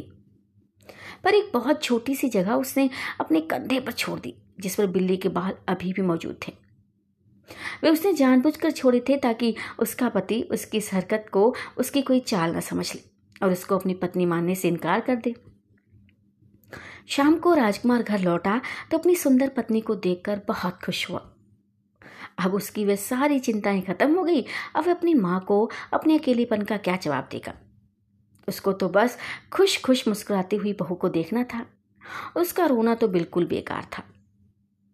कुछ हफ़्ते बाद राजकुमार अपनी सुंदर पत्नी को लेकर अपने ससुर से मिलने गया। राजा ने उसको अपनी बेटी समझा और उसको देखकर वह बहुत खुश हो गया। उसकी सब पत्नियों ने भी बहुत खुशियाँ मनाई कि उनकी प्रार्थनाएँ स्वीकार कर ली गई और अब वे महल में रह सकती हैं। समय आने पर राजा ने भी अपने दामाद को राजा बना दिया। सो वह अब दो राज्यों का राजा बन गया था। अपने पिता के राज्य का और अपने ससुर के राज्य का। इस तरह वह बहुत अमीर राजा बन गया और उस बिल्ली की तो ज़िंदगी संवर गई। तो कहते हैं ना कि प्रार्थना में बहुत शक्ति है। समाप्त। हाँ जी, नमस्ते सभी को। कैसे हैं आप सब? आशा करती हूँ कि आप सब बहुत बहुत बहुत अच्छे होंगे। और आप सबकी दुआओं से हम भी यहाँ पे बहुत बहुत बहुत अच्छे हैं। तो स्वागत है आप सबका आपके अपने चैनल स्टोरी विद नीति में। तो बिना वक्त गवाए, जान लेते हैं कि आज की कहानी का नाम क्या है। तो आज की कहानी जो मैं आप लोगों के लिए लेकर आई हूँ, एक बार फिर से कश्मीर की लोक कथा है। अब इसका कोई प्रमाण नहीं है, लेकिन कहते हैं कि ये कश्मीर की लोक कथा है। इसका नाम है पुनर्जन्म। ये एक राजकुमार की कथा है। तो सुनने से पहले मैं आप लोगों से रिक्वेस्ट करूँगी कि प्लीज़ आप मेरे चैनल को सब्सक्राइब ज़रूर कर लें, ताकि मैं ऐसे ही आप लोगों के लिए अच्छी अच्छी कहानियाँ, उपन्यास लेकर आती रहूँ। जैसा कि पहले मैं, मैंने अपने पहले एपिसोड में भी बता दिया है कि आप मुझे कमेंट में बता सकते हैं कि आपको मेरी कहानियाँ कैसी लग रही हैं। कमी भी बता सकते हैं, मैं उसे सुधारने की पूरी कोशिश करूँगी। और इसके अलावा मुझे कमेंट में बता सकते हैं कि आप लोगों को कौन सी कहानी या कौन सा उपन्यास सुनना है। तो मैं कोशिश करूँगी कि आप लोगों के लिए वो कहानी या उपन्यास ज़रूर से ज़रूर अपने चैनल पर लेकर आऊँ। तो आइए सुन लेते हैं आज की कहानी, पुनर्जन्म मेरे साथ, यानी आपकी अपनी नीति के साथ। भाई एक बार की बात है कि एक नौजवान अपना घर और देश छोड़कर एक अकेली जगह जंगल में ध्यान करने चला गया। वहाँ उसे बारह साल लगाए, जिनमें उसने ना तो कुछ खाया और ना ही कुछ पिया। जब उसको लगा कि उसने अपना ध्यान पूरा कर लिया तो उसकी इच्छा हुई कि वह शहर जाए जो वहाँ से पाँच मील की दूरी पर था। ऐसा सोचकर वह उस शहर की तरफ़ चल दिया। रास्ते में वह थकान की वजह से एक पेड़ के नीचे बैठकर सुस्ताने लगा। जब वहाँ बैठकर सुस्ता रहा था तो वहाँ एक कौआ आया और उसके ऊपर वाली शाख पर आकर बैठ गया। वहाँ से उसने कुछ नींबू उसके सिर पर गिरा दिए। ये देखकर नौजवान बहुत नाराज़ हुआ। अब नाराजी से उसने कौए की तरफ़ देखा तो वह कौआ मर गया। जब उसने ठीक से आराम कर लिया तो वह वहाँ से उठा और फिर से शहर की तरफ़ चल दिया। शहर पर पहुंचकर वह एक आदमी के घर के आँगन में गया और घर की मालकिन से कुछ खाने की मांग की। एक स्त्री ने एक खिड़की से झाँक कर उसको अंदर आने के लिए कहा और तब तक उसको इंतज़ार करने के लिए कहा, जब तक उसके पति घर आते हैं, तभी वह उसको खाना दे पाएगी। अब वह नौजवान उसका यह जवाब सुनकर बहुत नाराज़ हुआ। वह उसको, उसके इस जवाब पर शाप देने वाला ही था कि तभी वह स्त्री बोल पड़ी हो नौजवान, मैं कोई कौआ नहीं हूँ जो तुम्हारी गुस्से से भरी नज़र पड़ते ही मर जाऊँगी। अच्छा हो अगर तुम अंदर आ जाओ और मेरे पति के आने का इंतज़ार करो। उस आदमी ने वैसा ही किया। वह अंदर चला गया और उसके पति का इंतज़ार करता हुआ वहाँ बैठ गया। पर वह सोचता रहा कि उस स्त्री को कौए की घटना का पता कैसे चला। कुछ ही देर में घर का मालिक आ गया तो वह स्त्री उसके पैर धोने के लिए गर्म पानी ले आई। गर्म पानी से उसने अपने पति के पैर धोए, फिर उनको खाना खिलाया। उसके बाद उसने मेहमान को खाना दिया। अब जब उसने पेट भरकर खाना खा लिया, तब उसने अपना खाना खाया। उसके बाद उसने अपने पति का बिस्तर लगाया। फिर जब वह अपने बिस्तर पर लेट रहा था, तब उसने उसके पैर धोए। सचमुच, वह एक आदर्श पत्नी थी। ऐसा उस साधु को लगा जो अब तक ये सब देख रहा था पर बोला कुछ नहीं था।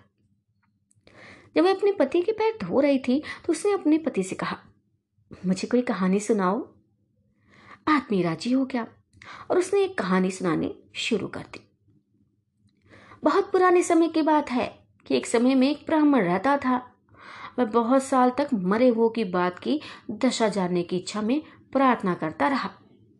आखिर देवता उसकी प्रार्थना से खुश हुए और एक दिन जब वह सुबह का अपना नहाना धोना कर रहा था कि उसकी आत्मा उसका शरीर छोड़कर एक बच्चे में चली गई।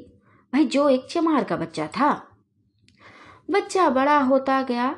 उसने अपने पिता का काम धंधा सीख लिया। फिर उसकी शादी हो गई और उसके कई बच्चे हो गए। अचानक उसको अपनी ऊँची जाति की याद आई तो वह सब कुछ छोड़कर किसी दूसरे देश चला गया। अब जैसे ही वह वहाँ पहुँचा तो उस देश का राजा मर गया। वहाँ उस राजा का कोई और वारिस नहीं था, जिसको वे लोग राजा की गद्दी पर बिठा सकते। तो जैसा कि वहाँ का रिवाज था कि ऐसी दशा में वारिस का चुनाव करने के लिए वज़ीर लोग एक हाथी और एक बाज पक्षी को बाहर भेज देते थे। अब जिस किसी को भी हाथी और बाज राजा बना देते, वहाँ की जनता भी उसको अपना राजा स्वीकार कर लेती। इसके अलावा और कोई चारा भी नहीं था। ये बड़ी आश्चर्य की बात थी कि राथी हाथी और बाज ने उस आदमी को अपना राजा चुन लिया। हाथी ने उसके सामने सिर झुकाया और बाज उसके दाएँ कंधे पर बैठ गया और इस तरह से उसको राजा घोषित कर दिया गया। कुछ साल में उसकी पत्नी को उसका पता चला कि वे कहाँ से सो वह उससे मिलने गई। अब उस समय लोगों को यह पता चला कि वह तो एक चमार है और उसकी पत्नी भी एक नीचे जाति की है। ये जानकर लोग चिंता में पड़ गए। अब उनमें से कुछ तो वहाँ से भाग गए, कुछ भारी तप करने चले गए और कुछ लोग जलकर मर गए कि कहीं ऐसा ना हो कि उन्हें अपने धर्म की पूजा न करने दी जाए। जब राजा ने यह सुना कि उसके राज में यह सब हो रहा है तो उसने भी अपने को जला लिया। अब इसके बाद उसकी आत्मा ब्राह्मण के उसी शरीर में पहुँच गई, जो नदी के किनारे पड़ा हुआ था। आत्मा के अंदर पहुँचते ही वह शरीर उठ खड़ा हुआ और अपने घर चला गया। पत्नी ने उसको आते देखकर पूछा, अरे, आज आप अपनी सुबह की पूजा बड़ी जल्दी कराए पर ब्राह्मण ने उसे इस बात का कोई जवाब नहीं दिया। उसके चेहरे पर बस आश्चर्य की एक झलक थी। उसने सोचा कि क्या उसका पुनर्जन्म था? क्या उसने वह सब कुछ सचमुच देखा था? और या फिर वह केवल उसका एक सपना ही था? अब भाई, इस घटना के करीब एक हफ़्ते बाद एक आदमी इस ब्राह्मण के आँगन में आया और बोला कि वह बहुत भूखा है। उसको कुछ खाना दे दिया जाए। अब क्योंकि वह पाँच दिन से भूखा है, इतने दिन से उसने कुछ भी नहीं खाया है, क्योंकि वह अपने देश से निकल कर भागा। फिर रहा है क्योंकि एक चमार उसके राज्य का राजा बना दिया गया था। उसने आगे बताया कि वहाँ के सारे लोग इधर उधर भाग रहे हैं या फिर इस बुराई के परिणामों से बचने के लिए अपने को जला रहे हैं। ब्राह्मण को उस पर दया आ गई और उसने उसको कुछ खाना दे दिया पर कहा कुछ नहीं। वह सोचता रहा, मैं तो बहुत दिनों से चमार ही रहा हूँ। मैंने कई साल तक राजा बनकर राज भी किया है। और ये आदमी मेरे विचारों की ही पुष्टि कर रहा है तो भी मेरी पत्नी ये कहती है कि मैं किसी असाधारण समय के लिए घर से गायब नहीं रहा हूँ। और मैं उसकी बात पर विश्वास करता हूँ, क्योंकि वह भी और ज़्यादा बूढ़ी नहीं दिखाई देती है, और ना ये जगह ही कुछ पतली हुई दिखाई देती है। वह आदमी अपनी पत्नी से बोला यही मेरी कहानी खत्म होती है। इसका मतलब ये है कि किसी आदमी के विचारों, शब्दों और कर्मों के अनुसार ही उसकी आत्मा कई स्तरों से गुजरती है। यहाँ के बाद एक दिन एक युग के बराबर होता है। कहानी खत्म हो जाने के बाद पत्नी सोने जाने के इरादे से उस अजनबी की तरफ़ घूमी और उससे पूछा कि उसको किसी और चीज़ की ज़रूरत तो नहीं थी? नौजवान बोला, केवल खुशी की। स्त्री बोली तो जाओ उसे घर में जाकर ढूंढो। अपने माता पिता के पास वापस जाओ, जी। तुम्हारी वजह से रोते रोते अंधे हो गए हैं। तुम जाकर उनकी आँखों पर अपने हाथ रखो, उनसे कहो कि आपका बेटा घर वापस आ गया है, तब तुम खुश होगे। खुशी हमेशा कर्तव्य के रास्ते पर ही मिलती है। उन्हीं की आज्ञा पालन में मिलती है, जिनको भगवान ने हमारे ऊपर रखा है। ये एक पत्नी का कर्तव्य है कि वह अपने पति का कहना माने और उसकी खुशी चाहे। और ये एक बच्चे का कर्तव्य है कि अपने माता पिता का कहना माने और उनकी खुशी के मुताबिक चले। ये जनता का कर्तव्य है कि वे अपने राजा के अनुकूल रहे और ये हम सबका कर्तव्य है कि हम भगवान को खुश रखें। सो अब तुम घर जाओ और अपने माता पिता की सेवा करके खुश रहो। समाप्त। नमस्कार। स्टोरी विद नीति में आप सबका स्वागत है। आइए सुन लेते हैं आज की कहानी, जो कि मच्छर की कहानी है। ये वियतनाम की लोक कथा है। प्रमाण तो नहीं है कि ये वियतनाम की ही लोक कथा है, लेकिन कहते इसे वियतनाम की लोक कथा है। तो आइए सुनते हैं मेरे साथ, यानी आपकी अपनी नीति के साथ। कहानी सुनाने से पहले मैं आप सबसे रिक्वेस्ट करना चाहूँगी कि आप प्लीज़ मेरे चैनल को सब्सक्राइब ज़रूर करें, ताकि मैं ऐसे ही आप सबके लिए अच्छी अच्छी कहानियाँ अच्छे अच्छे उपन्यास लेकर आती रहूँ। तो आइए सुनते हैं कहानी मेरे साथ, यानी आपकी अपनी नीति के साथ। क्या तुमको पता है कि केवल मादा मच्छर काटती है, खून पीती है? चलिए सुनते जानते हैं। तो बहुत पहले की बात है, वियतनाम के गाँव में टॉम और उसकी पत्नी नोहम रहते थे। टॉम खेती करता था और पत्नी रेशम के कीड़े पालती थी। टॉम बड़ा मेहनती था, पर नोहम ज़िंदगी में तमाम ऐशो आराम की आकांक्षी थी। एक दिन नोहम एकाएक बीमार पड़ गई। टॉम उस वक्त खेतों में काम कर रहा था। जब वह घर लौटा, उसने पाया कि नोहम अब इस दुनिया में नहीं है। टॉम घुटने टेक कर ईश्वर से प्रार्थना करने लगा। तभी उसे आकाशवाणी सुनाई थी कि वह समुद्र के बीच स्थित एक विशाल पहाड़ी पर नोहम का शम ले आए कई दिनों की यात्रा के बाद टॉम नोहम के शव के साथ उस पहाड़ी पर पहुँचा और एक खूबसूरत फूलों के बाग में ले जाकर शव को लिटा दिया। उसकी पलकी थकान से झपक ही रही थी कि सहसा सफ़ेद बालों तथा तारों से चमकती आँखों वाले एक महापुरुष वहाँ प्रकट हुए। उन महापुरुष ने टॉम से कहा कि वह उनका शिष्य बनकर इसी जगह शांति से रहे। पर टॉम ने कहा कि वह अपनी पत्नी नॉम को बेहद प्यार करता है और उसके बगैर रह नहीं सकता। महापुरुष टॉम की इच्छा जानकर बहुत प्रसन्न हुए। उन्होंने कहा कि वे अपनी उंगली काटकर खून की तीन बूंदें नॉम के शव पर चुआ दे। टॉम ने वैसा ही किया। तभी जादू सा हुआ। खून की बूंदें पड़ते ही नॉम उठ बैठी। तब महापुरुष ने नॉम को चेतावनी दी कि अगर वह ईमानदार और मेहनती नहीं बनेगी तो उसे सजा भुगतनी पड़ेगी। ये कहकर वे महापुरुष वहाँ से अचानक गायब हो गए। टॉम और नॉम नाव पर बैठकर चल दिए रास्ते में एक गाँव के किनारे उन्होंने नाव रोकी। टॉम खाने पीने का कुछ सामान खरीदने चला गया। नाव में बैठी नाम टॉम के लौटने की प्रतीक्षा कर रही थी। तभी एक विशाल सुसज्जित नाव उसके पास आई। उस नाव का मालिक एक अमीर था। उसे नाम को अपनी नाव पर आकर चाय पीने की दावत दे डाली। अब चाय पान खत्म हुआ तो अमीर ने नाम से उसकी खूबसूरती की प्रशंसा की और उससे शादी का प्रस्ताव रखा। और ये भी वादा किया कि वह उसे अपने महल की एकमात्र मरानी बनाकर रखेगा। नॉम का तो सपना ही था कि वह धनी महिला बने। उसकी सेवा में ढेरों नौकर जाकर रहे। वे चट से उस अमीर का प्रस्ताव मान बैठी। टॉम जब गाँव से चीज़ें खरीद कर लौटा तो एक बूढ़े नाविक ने उससे किस्सा सुनाया। टॉम नाम की धोखेबाजी से आग बबूला उठा। वह फ़ौरन उस अमीर के घर की तरफ़ रवाना हुआ। कुछ ही दिनों में वह वहाँ जा पहुँचा। उसके महल में पहुँच उसने एक नौकर से प्रार्थना की कि वह महल के मालिक से मिलना चाहता है।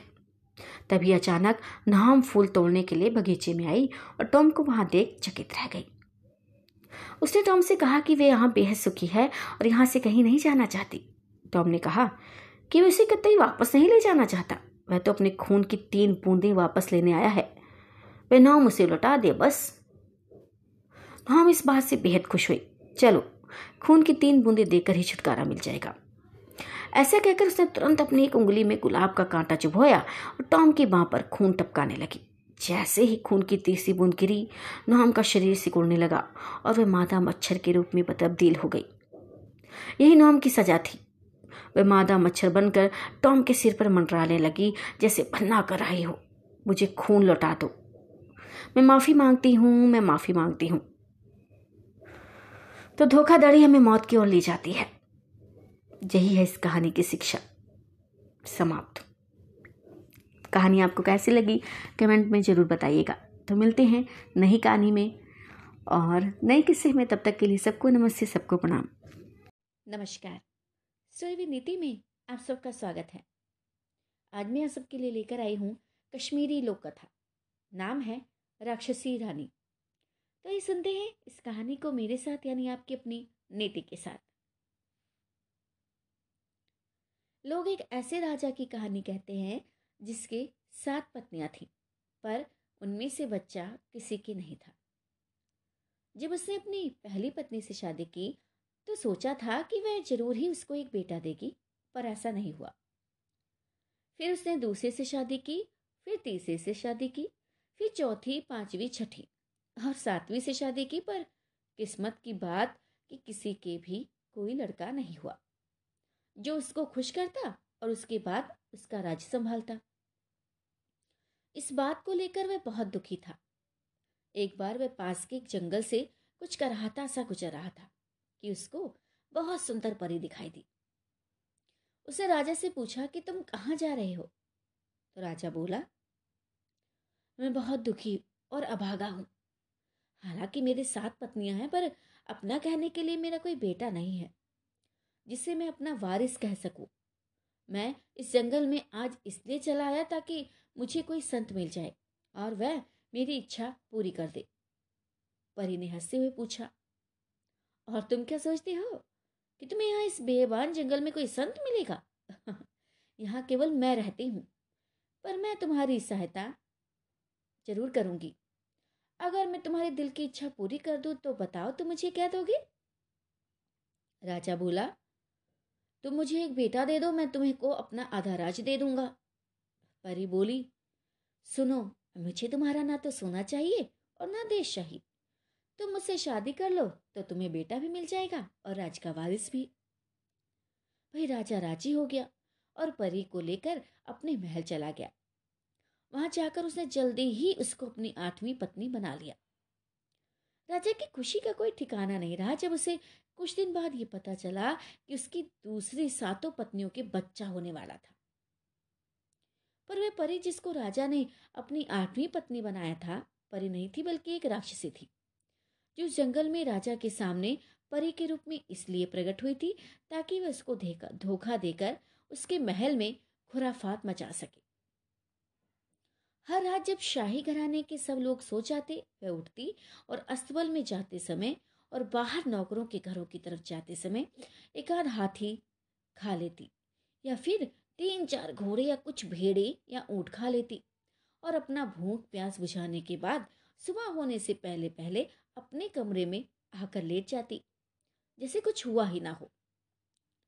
पहले तो राजा के नौकर इस बात को बताने में डरते रहे, पर जब उन्होंने देखा कि जानवर तो हर रात गायब होते रहे हैं तो उनको राजा के पास जाना पड़ा।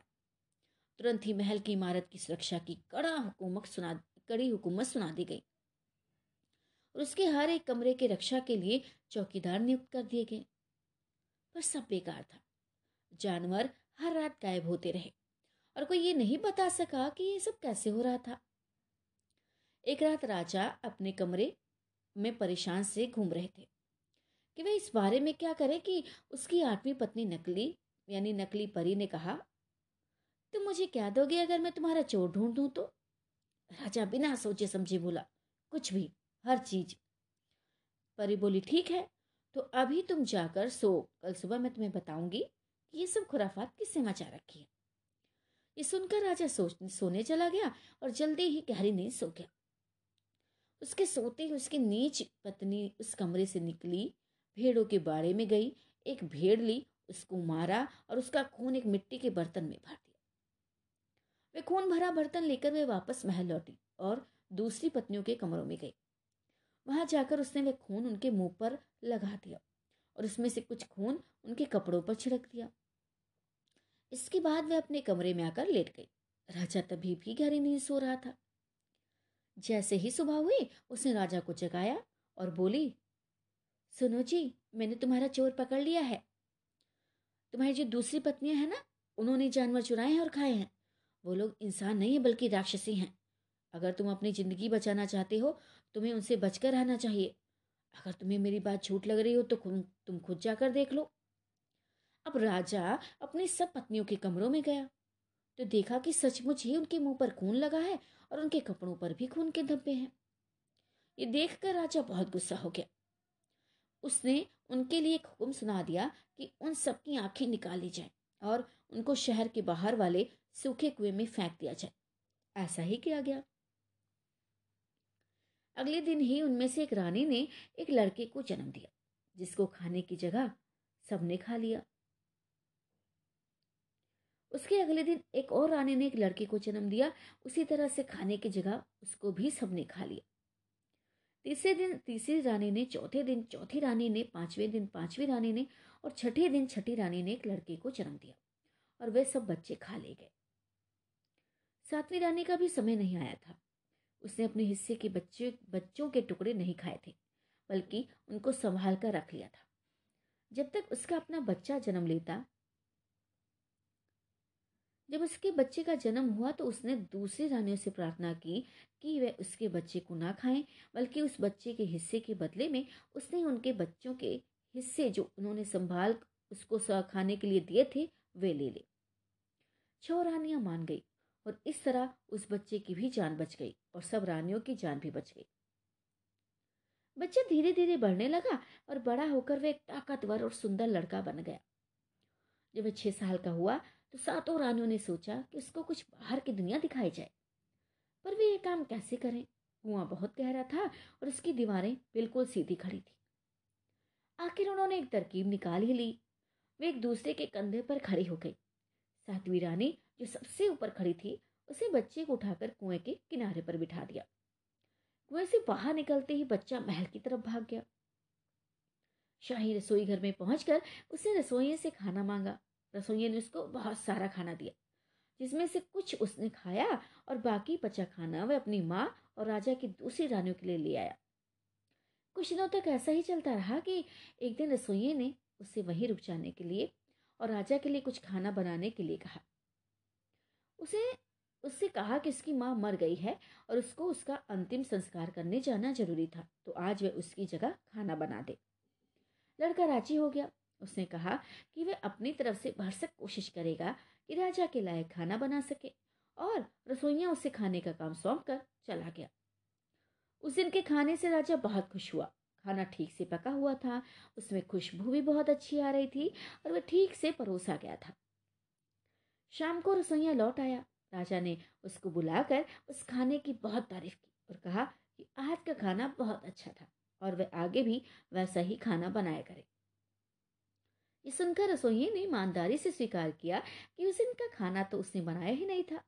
उस दिन तो वह सारा दिन ही महल में नहीं था क्योंकि उसकी माँ मर गई थी। उसने लड़के को यह ज़िम्मेदारी सौंप दी थी, उसने ही वह खाना बनाया था। जब राजा ने यह सुना तो उसने रसोइये को, उस लड़के को अपने रसोई घर में नियमित रूप से नौकरी देने के लिए कहा। अब क्या था? राजा के रसोई घर में रोज नए नए पकवान बनने लगे। और राजा उनसे खुश होकर उस लड़के को अक्सर भेंटे देने लगा। वह लड़का ये सब भेंटे और खाना अपनी माँ और अपनी सौतेली माओ के लिए लेकर जाने लगा। जब ये लड़का महल से कुएँ की तरफ़ जाता था तो रास्ते में एक फकीर पड़ता था, जो हमेशा उसे आशीर्वाद देता और उसे भीख माँगता तो लड़का भी उसको कुछ ना कुछ दे ही देता था। इस तरह से फिर कुछ साल निकल गए। लड़का और जवान और सुंदर हो गया। कि एक दिन उस नीच रानी की निगाह उस पर पड़ी। वह उसकी सुंदरता देखकर तंग रह गई और उससे पूछा कि वह वहाँ कहाँ से आया था और कब आया था। लड़के को रानी के चरित्र के बारे में कुछ पता नहीं था और उसे उस पर कोई शक ही हुआ, शक भी नहीं हुआ, सो उसने अपने बारे में, अपनी माँ और अपनी सौतीली माओ के बारे में उसे सब कुछ बता दिया। उसी समय से वह उसकी जान लेने की योजना बनाने लगी। उसे बीमारी का बहाना बनाया और एक हकीम को बुलाया। उसको, उसने राजा से यह कहने के लिए रिश्वत दी कि रानी बहुत बीमार है और केवल मादा चीते का दूध उसकी जान बचा सकता है। राजा ने जब ये सुना तो वह तुरंत उसके पास आया और उससे कहा, प्रिय, ये मैं क्या सुन रहा हूँ? हाकिम जी कह रहे हैं कि तुम बीमार हो और तुम्हारे इलाज के लिए मादा चीते की, के दूध की ज़रूरत है। ये हमें कैसे मिल सकता है? किसकी हिम्मत है जो उसका दूध ला सकेगा? रानी बोली, जी, ये काम मैं लड़का कर सकता है। जो अपने यहाँ रसोई घर में काम करता है, वह बहुत बहादुर है। तुमने उसके लिए जो कुछ भी किया है, उसके बदले में ये काम तुम्हारे लिए खुशी खुशी कर देगा। उसके अलावा मैं किसी और को नहीं जानती जो तुम्हारा ये काम कर सके। ठीक है, मैं उसको बुलाकर पूछूँगा। राजा के कहने पर लड़का तुरंत ही तैयार हो गया और अगले दिन अपनी इस खतरे भरी यात्रा पर चल दिया। रास्ते में वही फकीर पड़ता था। उसने लड़के से पूछा, किधर चल दिए? उसने राजा का हुक्म फकीर को बता दिया और साथ में ये भी कहा कि राजा की इच्छा पूरी करके उससे कितनी खुशी होगी जिन्होंने उसके ऊपर इतनी दया की है। फकीर बोला, तुम वहाँ मत जाओ बेटा। तुम ऐसा काम करने की हिम्मत भी कैसे कर सकते हो? तुम्हें मालूम है कि कितना जोखम ये कितना जोखिम का काम है पर लड़के को अपनी ज़िंदगी की चिंता नहीं थी। तो फकीर बोला, ठीक है, अगर तुम नहीं मानते तो मेरी सलाह मानो। इससे तुम सुरक्षित भी रहोगे और अपने काम में भी कामयाब होगे। जब तुम किसी मादा चीते को देखो तो एक तीर उसके एक थन में मारना। इससे वह बोल पड़ेगी और पूछेगी कि तुमने उसको तीर क्यों मारा? तब तुम उसे कहना कि यह तीर तुमने उसको मारने के लिए नहीं चलाया, बल्कि इसलिए चलाया था ताकि उसके थन में एक छेद हो जाए और उससे दूध आसानी से बह सके। तुम उसे ये भी कहना कि तुमको उसके बच्चों पर दया आती है, जो कम दूध की वजह से कमज़ोर दिखाई दे रहे हैं। फिर फकीर ने उसे आशीर्वाद दिया और उसको उसकी यात्रा पर भेज दिया।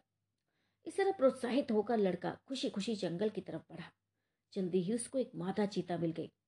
फकीर की सलाह के अनुसार उसने तुरंत ही एक तीर उसके थन में मारा। जब माता चीता ने उसके उस तीर मारने की वजह पूछी तो उसने वही कहा जो फकीर ने उसे कहने के लिए कहा था।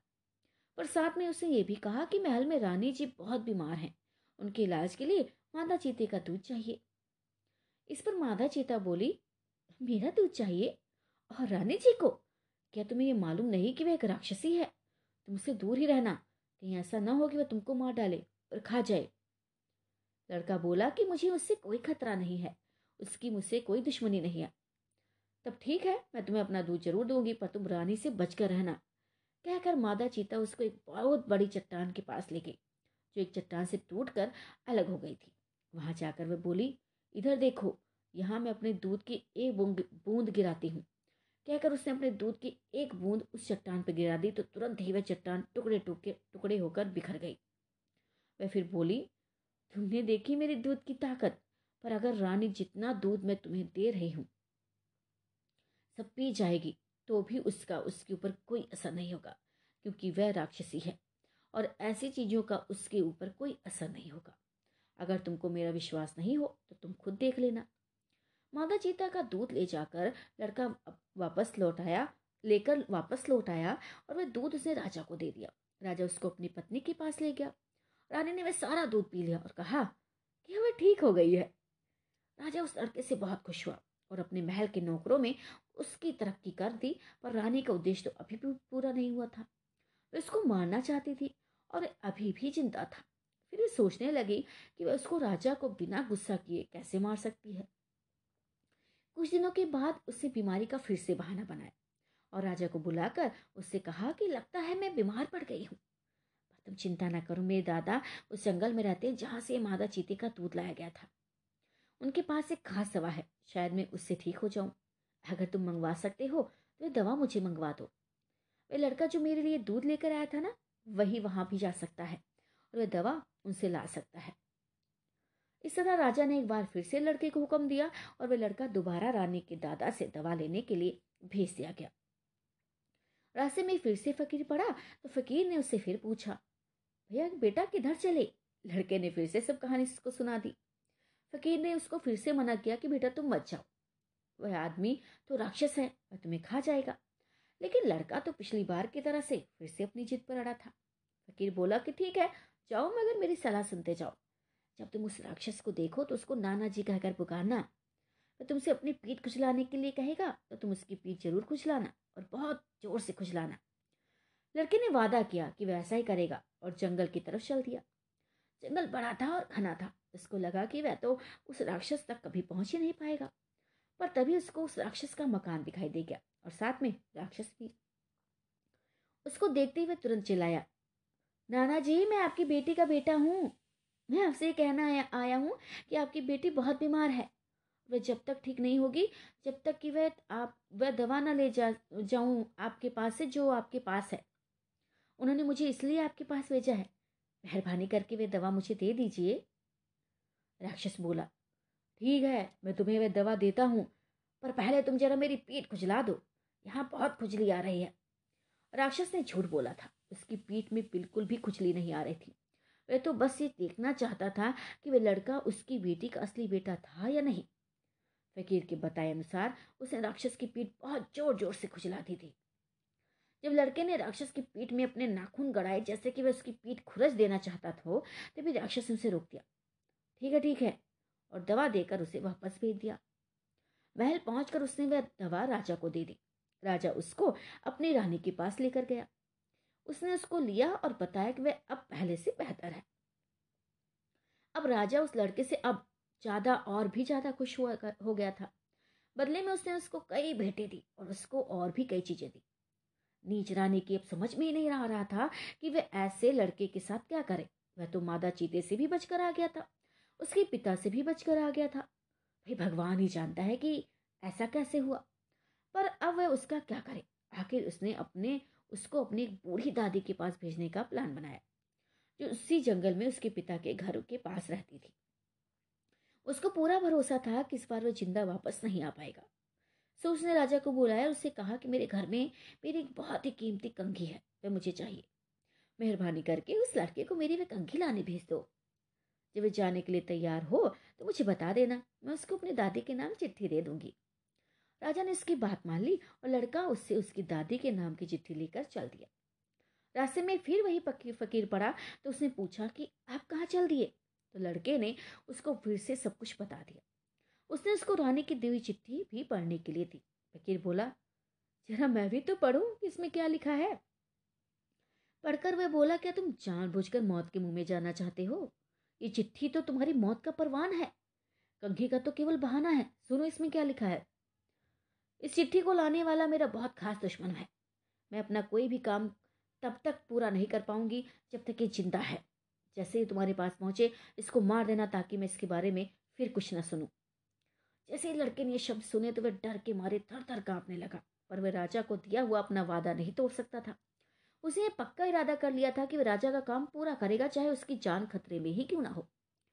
तो फकीर ने वह चिट्ठी तो फाड़ कर फेंक दी और एक दूसरी चिट्ठी सरा लिखी ये मेरा बेटा है।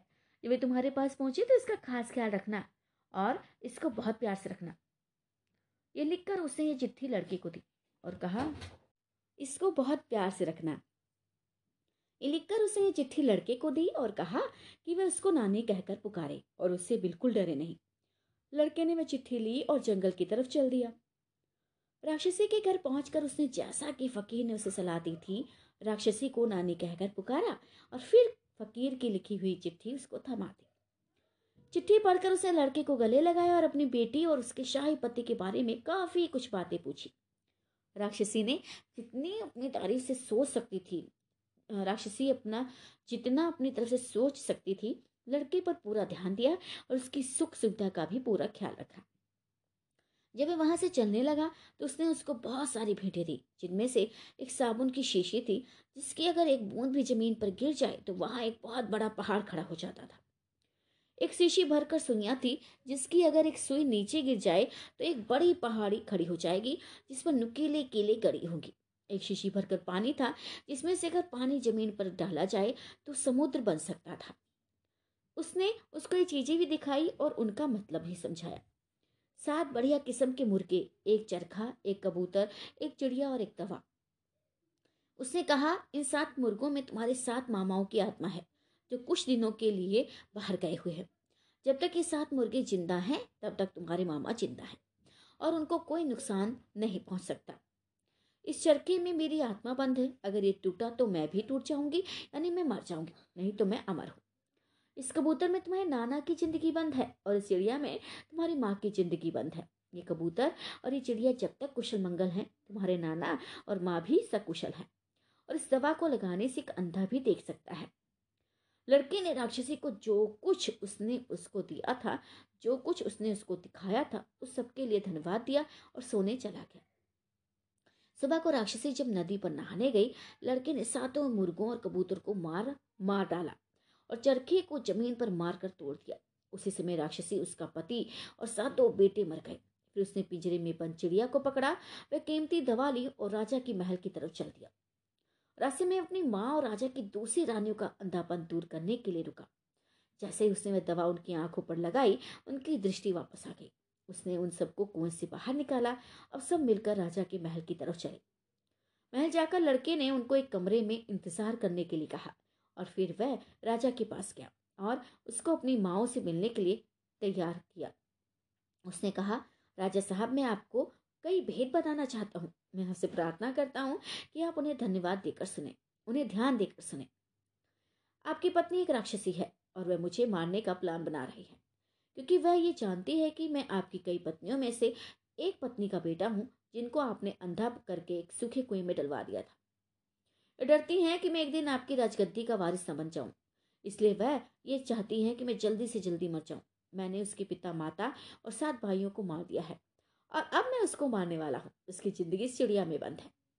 कहकर उसने उस चिड़िया का गला घोंप दिया। रानी तुरंत ही मर गई। फिर वह राजा को अपने साथ ले गया और उसकी सातों रानियों को दिखाकर बोला, ये आपकी सातों असली रानियाँ हैं। आपके घर में आपके सात बेटे बेटे पैदा हुए, जिनमें से छह बेटे खाने की कमी की वजह से मारकर खा लिए गए। मैं सातवां अकेला ज़िंदा बचा रहा। ये सुनकर राजा बिलक बिलक कर रो पड़ा। ओह, ये मैंने क्या किया? मुझे धोखा दिया गया। इसके बाद राजा ने अपने बेटे को राजा बना दिया। वह भी अपनी साबुन की सुइयों सुइयों की और पानी की जादुई बोतलों के सहारे अपने राज्य से लगे हुए राज्यों को जीतने में सफल रहा। बूढ़ा राजा अपनी सातों पत्नियों के साथ शांतिपूर्ण ज़िंदगी बिताता रहा और आनंद करता रहा। समाप्त। कहानी आपको कैसी लगी? ज़रूर बताइएगा। और कहानी को लाइक किया कीजिए, चैनल को सब्सक्राइब करना ना भूलें। मिलते हैं नई वीडियो में नई कहानी के साथ। तब तक के लिए सबको नमस्ते, सबको प्रणाम।